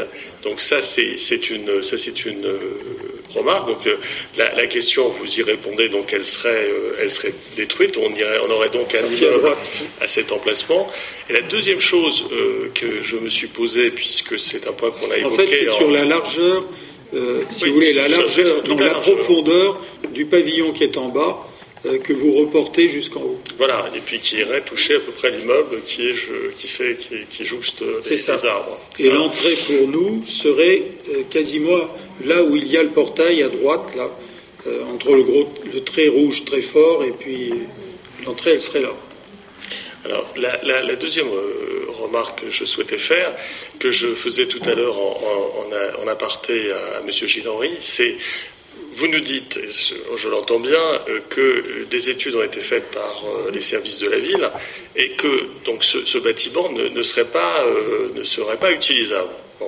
Mais est-ce qu'il serait possible, justement, parce que j'ai eu la réponse tout à l'heure, qu'il y ait une note technique qui précise ces différents éléments Parce que là, eh ben, c'est une position qui est faite, si j'ai bien compris, oralement. Or, à cet endroit, euh, avoir la possibilité euh, de faire un complexe autour justement de, l'école Léonard de Vinci et d'avoir la possibilité soit d'ajouter des crèches et des, des haltes garderies me paraît une, très très très bonne possibilité. Donc il me semble que euh, pour l'information de l'ensemble des, conseillers municipaux, qu'une note technique vienne, entre guillemets, dire que, cet élément-là n'est pas possible. Mais attendez, quelle, différence il y a entre euh, la, note technique, M. Henri peut la faire demain matin, ça ne changera rien. Hein, ça change rien. Non, mais ce que, j'aime bien chez vous, c'est qu'il faut toujours reporter à plus tard une décision parce que vous pensez que par le phénomène du Saint-Esprit, les choses vont changer toutes seules. De toute façon, cette propriété ne nous appartient pas. Hein. Elle a été achetée et aujourd'hui, on arrive à récupérer les VIP et dans une, pour un prix, croyez-moi, qui est largement en dessous du prix des domaines. Euh, je pense qu'on sauve, sauve l'essentiel dans cette affaire-là. C'est-à-dire toute la partie arborée, paysagée, etc., elle est sauvée. Alors, je, ne conteste pas, je conteste pas. Vous voulez qu'on fasse du logement social à la place euh, du pavillon de Madame Chiron Je ne conteste pas que quelque part, puisque mon objectif, enfin comme le comme le vôtre, j'imagine, c'est de, garder un équilibre urbain qui euh, qui soit le plus euh, représentatif de, de l'attente des Nogentais. Or, Là-dessus, euh, j'entends bien et je trouve que c'est très positif de garder les VIP. Maintenant, je trouverais encore plus positif que non seulement on garde les VIP, mais qu'on puisse éventuellement euh, garder cette maison et en faire quelque chose qui, à mon avis, a une cohérence à cet endroit-là avec la présence de l'école Léonard de Vinci, et donc de faire un petit peu ce qu'on a euh, parallèlement hein, euh, euh, sur le groupe scolaire Val de Beauté. L'école maternelle a été faite dans une, dans une ancienne maison, avec, je, vous l'accorde, des difficultés. non, mais je sais. Ben, alors là, je peux vous dire une chose, c'est que c'était bien à l'époque, mais aujourd'hui, on en, on en mesure les conséquences. D'accord. Ce n'est pas forcément une belle aventure, l'école Val de Beauté de la Muette. C'était bien au départ. Aujourd'hui, cela devient un vrai problème. Et on se, on se demande même si on aura la capacité à l'agrandir pour vraiment être aux normes et permettre à chaque, à chaque gamin d'avoir le dortoir qu'il lui faut, etc. Là, il ne faut pas vouloir faire, euh, disons, de façon autoritaire quelque chose dans ce bâtiment alors qu'il est inadapté. Euh, c'est faire quelque chose pour faire quelque chose. Non, Aujourd'hui, mesurez quand même l'importance de, ce qui se passe. Nous n'avons pas la possibilité encore aujourd'hui, parce que les négociations sont difficiles à mener, d'accéder de façon, je dirais, périodique, appelons ça périodique, euh, dans le parc de la Maison des Artistes. Hein? Il y a un parc qui, fait 6 euh, hectares, on, on tourne autour, on n'arrive pas à y entrer. Pourquoi? Parce que il faudrait le réhabiliter complètement. Il y a des espèces, des, arbres qui, sont, qui présentent des risques. Il faudrait vraiment faire un traitement qui est hors de notre portée, et puis d'autant plus que nous ne sommes pas chez nous. Nous avons là la possibilité d'avoir cet espace euh, qu'on peut mettre à la disposition à la fois des scolaires de Léonard de Vinci à côté, mais aussi du centre de loisirs, mais aussi dans la semaine d'autres centres de loisirs que celui de Léonard de Vinci. Le week-end, on peut l'ouvrir pour les Nogentais qui pourront aller dans ce parc que vous avez vu très rapidement tout à l'heure. Moi, je pense que là, nous sommes dans une situation où ça ne se reproduira pas tout le temps, cette opportunité, croyez-moi. Et, ce, à un prix défiant toute concurrence, parce qu'on a réussi à négocier en dessous du prix des domaines, euh, justement en n'utilisant pas la maison en question. Donc, euh, moi, je, veux bien, j'écoute bien vos remarques. Euh, la seule chose, c'est que vos remarques, on, se les est faites on se les a faites il y a quelque temps, et puis on a tourné en rond, puis on n'a pas trouvé de solution. Bien, y a-t-il des questions autres que celle-là? Il n'y en a pas. Est-ce qu'il y a des abstents? Pardon une explication de vote. Euh, nous, on va s'abstenir parce que sur, le, sur le principe, on est tout à fait pour les VIP, mais euh, de construire à nouveau une résidence euh, en, bordure sur euh, la rue Jacques Cablet qui va encore fermer complètement la perspective et redonner un peu plus d'urbanisation dans la zone, ça nous enthousiasme pas. Alors c'est vrai que conserver la maison aurait été bien, mais si c'est pas possible, tant pis. Donc on ne va pas voter contre parce qu'on ne veut pas voter contre les VIP, mais on s'abstient. Explication de vote aussi, je vais, m'abstenir pour les raisons que, j'ai évoquées préalablement. Très bien. Donc 3 euh, et 2, 5 abstentions. Une abstention. 3. Comment? Deux abstentions. 3 euh, et 2, 5 abstentions. Y a-t-il des votes contre? Il n'y en a pas. Vous nous expliquerez comment on peut bouger sans bouger. Euh, moi, je, je, suis tout à fait. Si vous avez une recette, il faudra me la donner. Très bien. Alors, euh, Madame Gastine, c'est à vous. Oui, bonsoir. Modification du tableau des effectifs. Alors, euh, considérant le désistement de certains animateurs du centre de loisirs Nogenté et la suppression par délibération en date du, 7, du 16 novembre 2009 des postes en contrat à durée indéterminée correspondants, il convient de créer sept emplois d'adjoints d'animation de deuxième classe à temps complet et de trois emplois d'adjoints d'animation de deuxième classe à temps non complet à raison de 25 heures hebdomadaires, suite à la suppression donc de dix emplois d'adjoints d'animation de deuxième classe à durée indéterminée par la délibération du 16 novembre. Ensuite, pour respecter les normes d'encadrement au sein des centres de loisirs élémentaires, il faudrait créer donc deux emplois d'adjoints d'animation de deuxième classe à temps complet par suppression de deux emplois d'adjoints d'animation de deuxième classe à temps non complet. Un à raison de 25 heures hebdomadaires et un autre à raison de 22 heures 50 hebdomadaires. Ensuite, euh, pour permettre l'accueil du mercredi au sein du centre de loisirs élémentaires, il y a lieu de créer un emploi d'adjoint d'animation de deuxième classe à temps non complet à raison de 6 heures hebdomadaires par suppression d'un emploi d'adjoint technique de deuxième classe à temps complet. Et enfin, pour permettre le remplacement de deux agents à temps complet ayant fait le choix d'une disponibilité pour confiance personnelle, il convient donc de créer un emploi d'éducateur des APS de deuxième classe à temps complet par la suppression d'un emploi d'éducateur des APS de deuxième classe à temps non complet à raison de 26 heures hebdomadaires et un emploi d'adjoint d'animation de deuxième classe à temps complet par suppression d'un emploi d'adjoint technique de deuxième classe à temps complet. Ces emplois seront prévus au budget primitif 2010 pour un montant de 329 284 euros. Les membres du Conseil sont amenés à délibérer sur ce projet. D'accord. D'accord. Vous n'êtes pas obligé d'aller jusqu'au bout. On avait tous compris. Merci, euh, Annie. Donc, y a-t-il des questions sur cette modification du tableau d'effectifs qui, fait partie de la vie euh, courante des collectivités? Il n'y a pas d'abstention ni de vote contre. Je vous remercie. Maintenant, nous passons au 203. Madame Delaney. C'est la création d'un emploi de rédacteur à temps non complet à raison de 13 heures hebdomadaires durant le temps scolaire pour la mise en place d'un apprentissage de l'anglais en grande section de maternelle.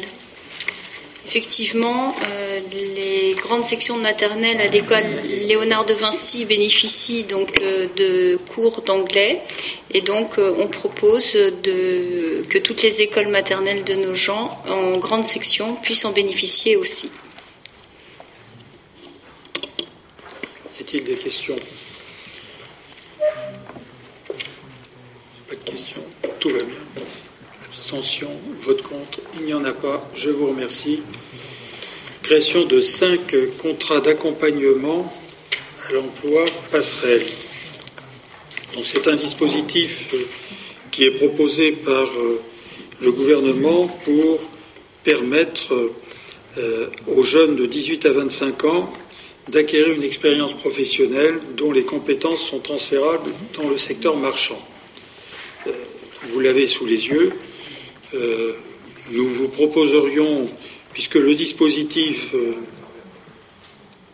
en fait conduit à faire en sorte que la charge financière du recrutement par voie de contrat passerelle euh, est allégée par la prise en charge par l'État du salaire à hauteur de 80% du, 90% du SMIC dans la limite de 22 heures hebdomadaires et par l'exonération des cotisations patronales d'assurance sociale et d'allocation familiale dans la limite du produit du SMIC horaire par le nombre d'heures travaillées.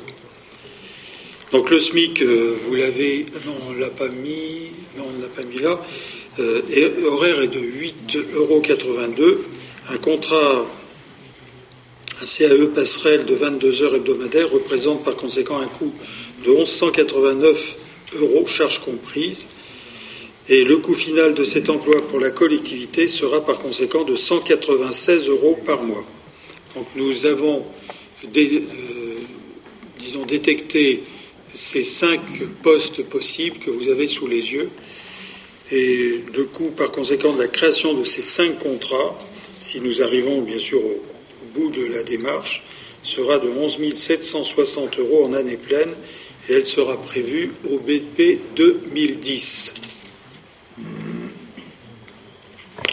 Monsieur le maire, vous aviez indiqué qu'il était possible peut-être d'en créer plus et je pense que ça serait une solution euh, intéressante dans le cadre de ce projet d'accompagnement. Oui. Pour des jeunes notamment. C'est ce qu'on on, l'envisageait, mais comme on n'avait pas encore euh, de, touches euh, possibles. Demain, il est possible d'aller au-delà. Mais pour l'instant, on, se lance sur 5, euh, emplois. Moi, au départ, je, souhaitais en avoir 10, et puis on n'a pas trouvé de, de candidats, tout au moins pour l'instant. Y a-t-il des questions? Pas d'abstention ni de vote contre Je vous remercie, Monsieur Echen.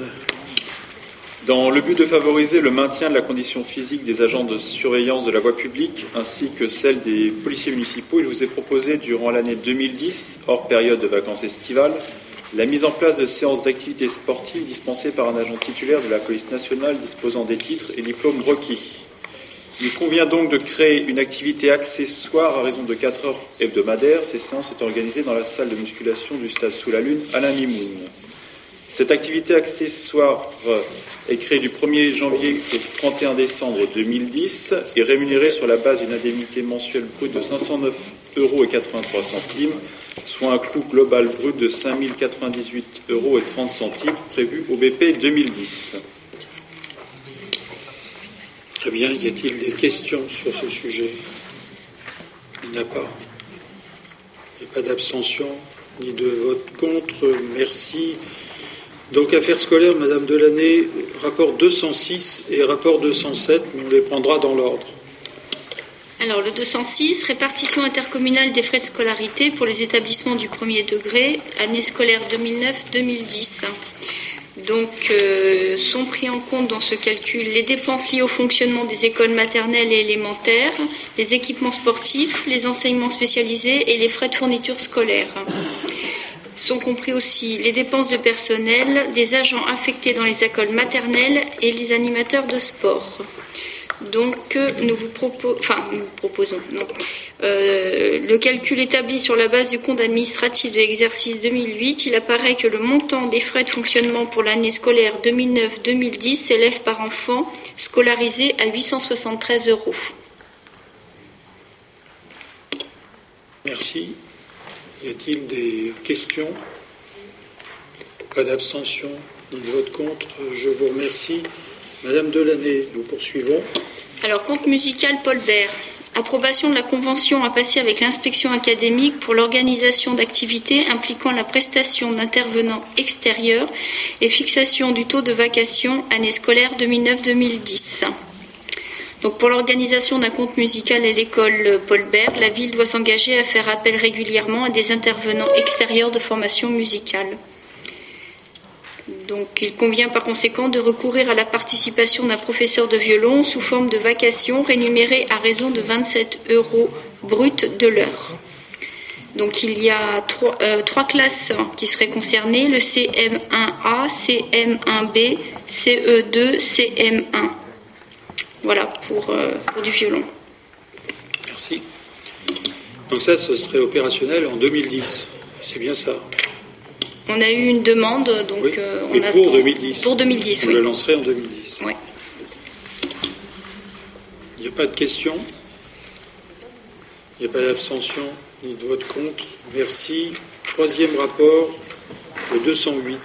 Participation des familles au séjour de colonie hiver-été 2010.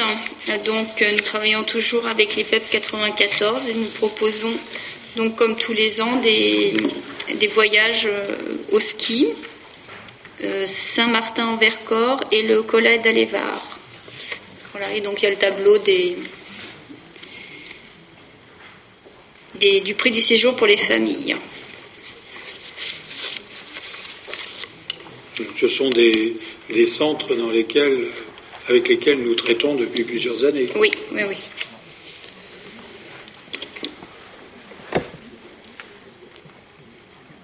Et là, c'est. Oui, c'est vrai que c'est fonction du quotient euh, familial à chaque fois. Bien. Il n'y a pas de questions Donc en général, on, a combien à peu près d'enfants qui fréquentent euh, Normalement, à chaque fois, tous les enfants, euh, on a. c'est une bonne question. Je sais qu'à chaque fois, tout est rempli, mais je crois que c'est. Qu'est-ce qu'on peut marquer Oui, 25 25 jeunes âgés de 6 à 17 ans. Euh, pour les Méniaux et euh, pour Tourtre, nous avons 8 jeunes âgés de 6 à 12 ans. D'accord. Voilà. Merci. Il n'y a pas d'abstention ni de vote contre. Je vous remercie. Madame Thomé. Chaque année, la ville de Nogent-sur-Marne organise un séjour de vacances en faveur des seigneurs nogentais. En 2010 et non pas en 2009, comme il est noté, la destination retenue est l'Autriche et particulièrement la région du Tyrol pour un séjour début juin.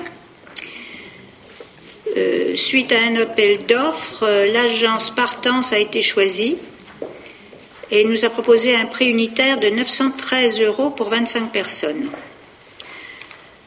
Pour permettre aux personnes retraitées aux revenus les plus modestes de participer au séjour, un barème de prix est établi, la ville de Nogent-sur-Marne payant la différence avec le prix du séjour facturé par l'agence. Le barème se trouve euh, sur les pages suivantes. Pour les revenus euh, correspondant à l'ASPA, l'allocation de solidarité aux personnes âgées, euh, l'ASPA est fixé à 677 euros et le voyage correspondant à ces revenus sera de 200 euros. Ce voyage, bien sûr, est destiné aux retraités nogentais, mais toutefois l'inscription d'un conjoint ou d'un concubin, euh, d'un concubin pardon, sera acceptée. Il paiera bien sûr le maximum euh, sans participation du tout de la ville. Donc vous êtes invité à délibérer sur ce projet. Y a-t-il des questions? Est-ce que tous, les ans nous, faisons euh, complet Oui. C'est entre 25, 30 ou 35 personnes. Euh, nous ne pouvons pas aller au-delà de 35 personnes avec le budget qui a été euh, accepté. Très bien. Il n'y a pas de question d'abstention ni de vote contre. Merci. Fixation des tarifs des emplacements pour les manifestations. C'était normalement un rapport euh, que devait nous présenter M. Nicolas. Donc vous avez l'ensemble de ces, de ces tarifs des emplacements qui. Il y a le 210. Comment Ah, tu as encore Ah, c'est vrai, oui, c'est vrai. 210. Attends, attends, attendez, attendez, je suis là un peu vite. Non, non. Là, c'est, c'est la conséquence de la décision modificative numéro 6 il est nécessaire de délibérer pour accorder la subvention complémentaire dont on a parlé tout à l'heure. Donc, Madame Delaney, allez-y. Exercice 2009, subvention complémentaire allouée à l'association Les Petits Cagnotiers, donc pour 8800 euros. Enfin, je ne vais pas refaire euh, ce que, ce que, Karine a fait euh, tout à l'heure. Donc, euh, bah, je vous demande de voter pour cette subvention dont ils ont besoin. Y a-t-il des abstentions Des votes contre Trois votes contre Merci bien. Alors, nous avons donc, comme je le disais à l'instant, euh, le rapport 211 sur la fixation des tarifs des emplacements pour les manifestations dont vous avez la liste dans le rapport, euh, nous n'avons pas bougé ces, montants par rapport à l'année précédente. Et par conséquent, je ne vais pas les énumérer, que ce soit la fête médiévale ou les autres.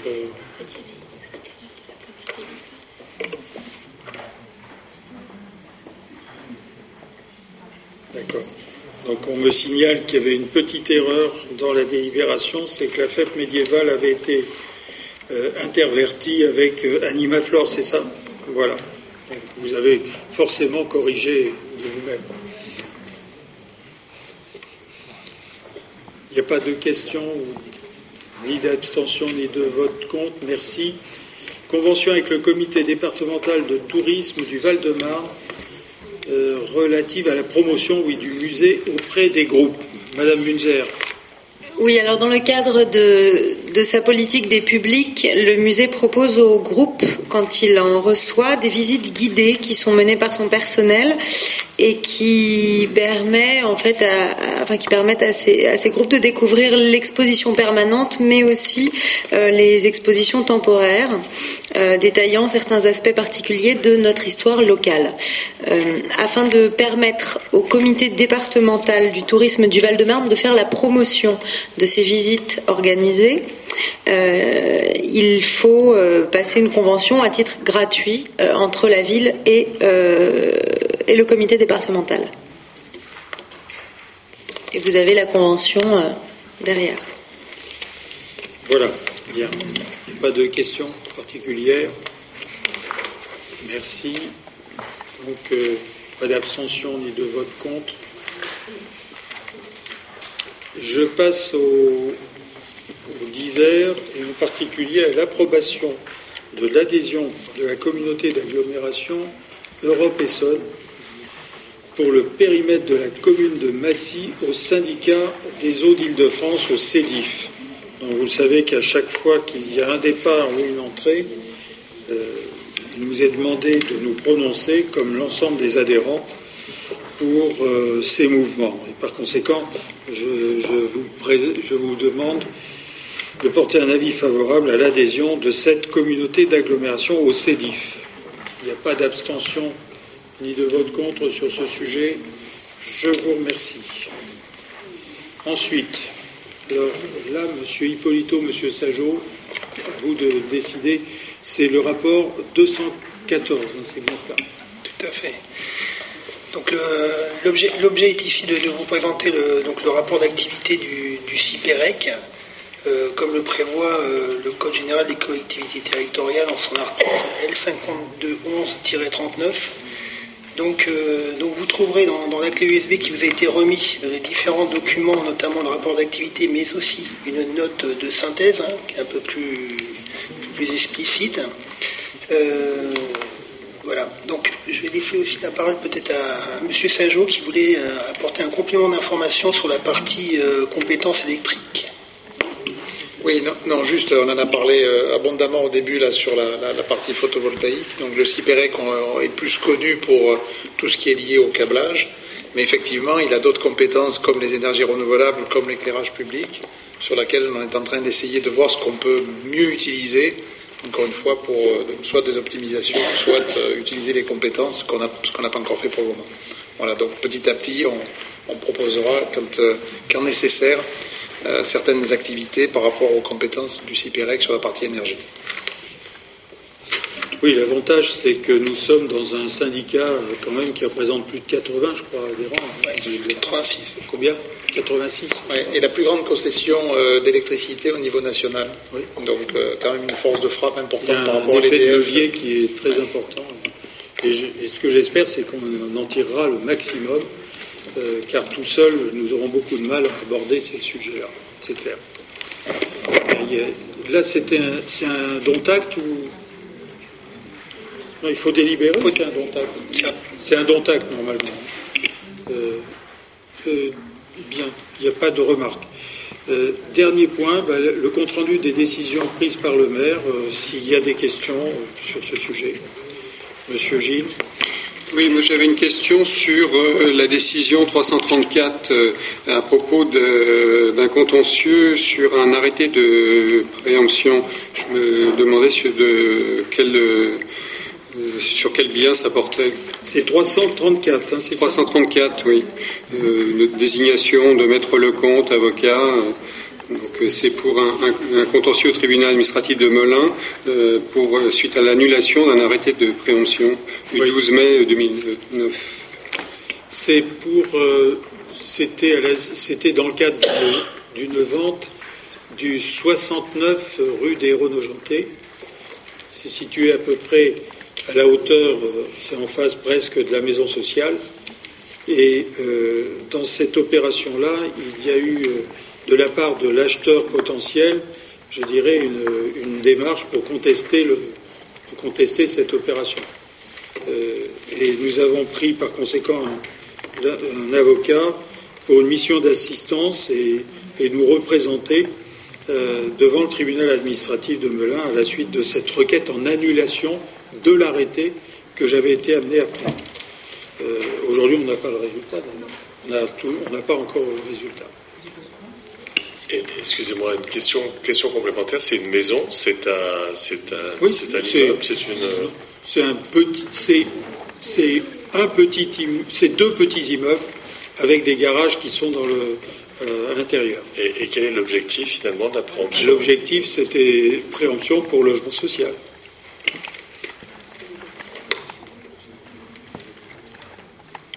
Y a-t-il d'autres questions Sur euh, la, votre décision du 09 328 du 23 octobre 2009, il s'agit du dojo euh, de la rue Paul Bert. Je voulais savoir si le- les sommes que vous indiquez, la somme que vous indiquez était déjà prévue ou si elle a bougé, et d'autre part, quel, quel sera le coût global de l'opération?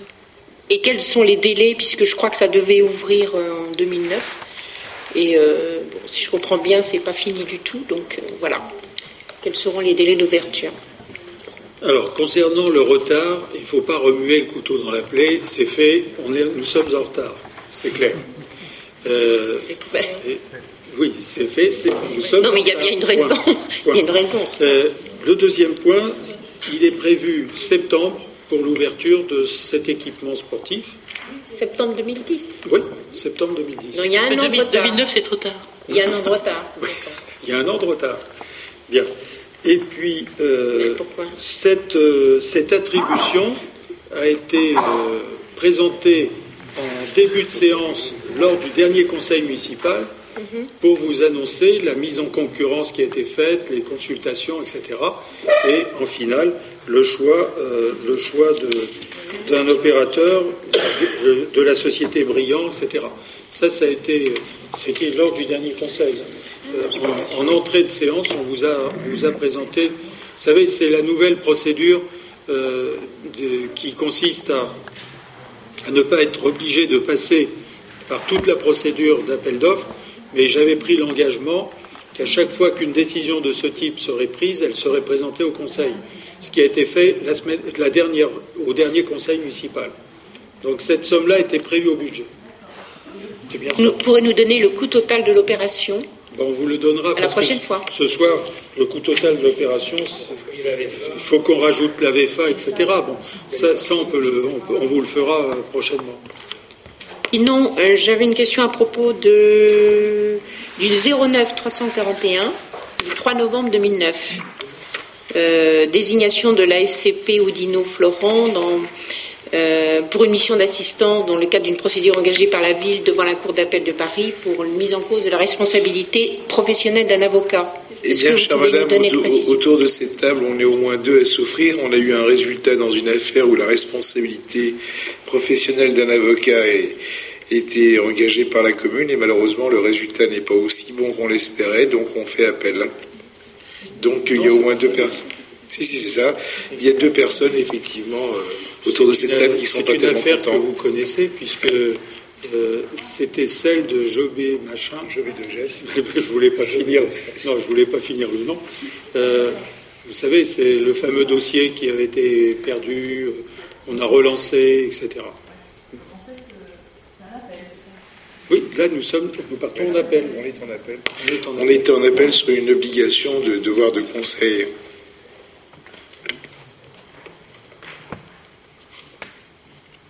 Y a-t-il d'autres questions?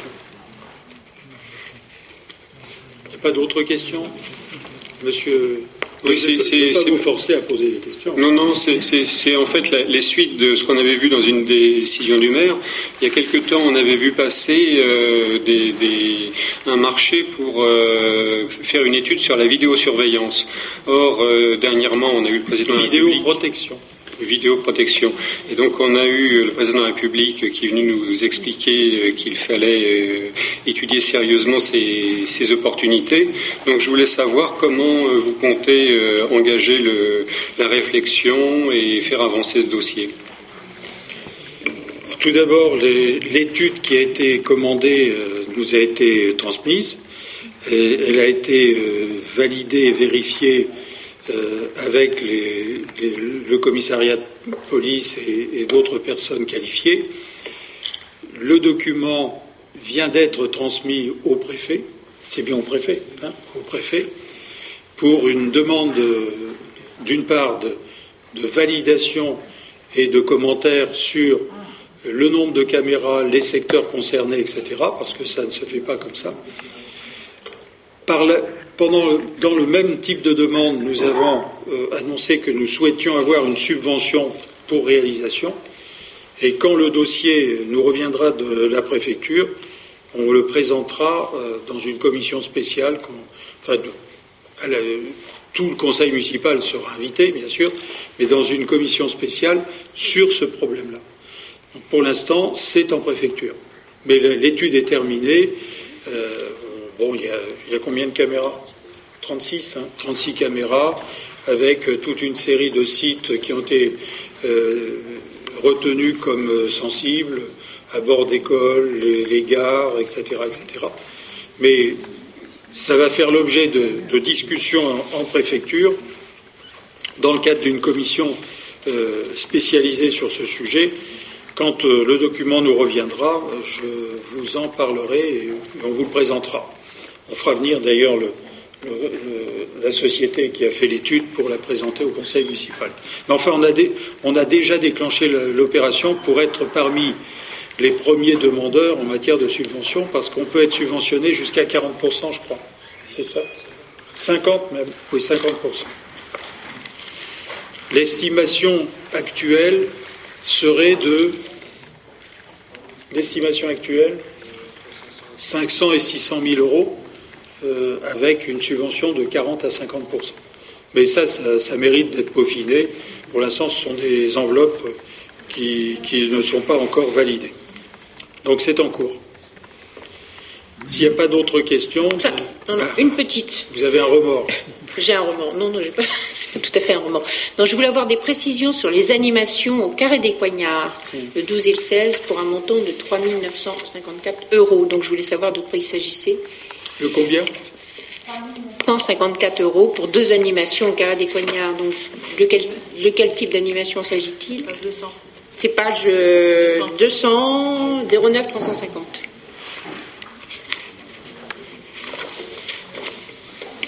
« 350. Deux après-midi. Ben, c'est. les 4000 euros. vous auriez pu savoir si vous étiez venu samedi après-midi, euh, vous auriez pu voir euh, il y avait un, sculpteur sur glace et puis un orchestre qui a passé toute son après-midi. Un nombre de Nogentais importants sont passés, je ne sais pas, pour ceux qui l'ont vu, c'était de très grande qualité. Donc 12 et 16 décembre, c'est les samedis. Mercredi. Samedi dernier et mercredi, après-demain en fait. Après-demain. Voilà. Alors là, moi je ne me rappelle pas. C'est pas tout à fait la même animation, mais c'est le même genre euh, d'animation. La sculpture, oui, et je crois que l'animation est un petit peu différente. Mais parce que le public est pas exactement le même. Là, on s'adressera plus à des enfants mercredi. Donc je crois qu'il y a des choses prévues pour eux, des grandes peluches, me dit-on sur ma gauche. Voilà. Voilà. Écoutez, si nous avons épuisé l'ordre du jour, j'ai l'impression que nous ne sommes pas épuisés euh, les uns et les autres. Que je vous souhaite de, passer de bonnes fêtes et sachez que le prochain rendez-vous euh, en conseil municipal, c'est le 11 janvier pour euh, un sujet unique qui sera le, pôle RERA, c'est-à-dire le centre d'affaires Nogent-Baltard, qui sera présenté avec l'architecte et l'ensemble de ceux qui ont travaillé sur ce dossier. Je vous remercie, je vous souhaite de passer de bonnes fêtes de fin d'année.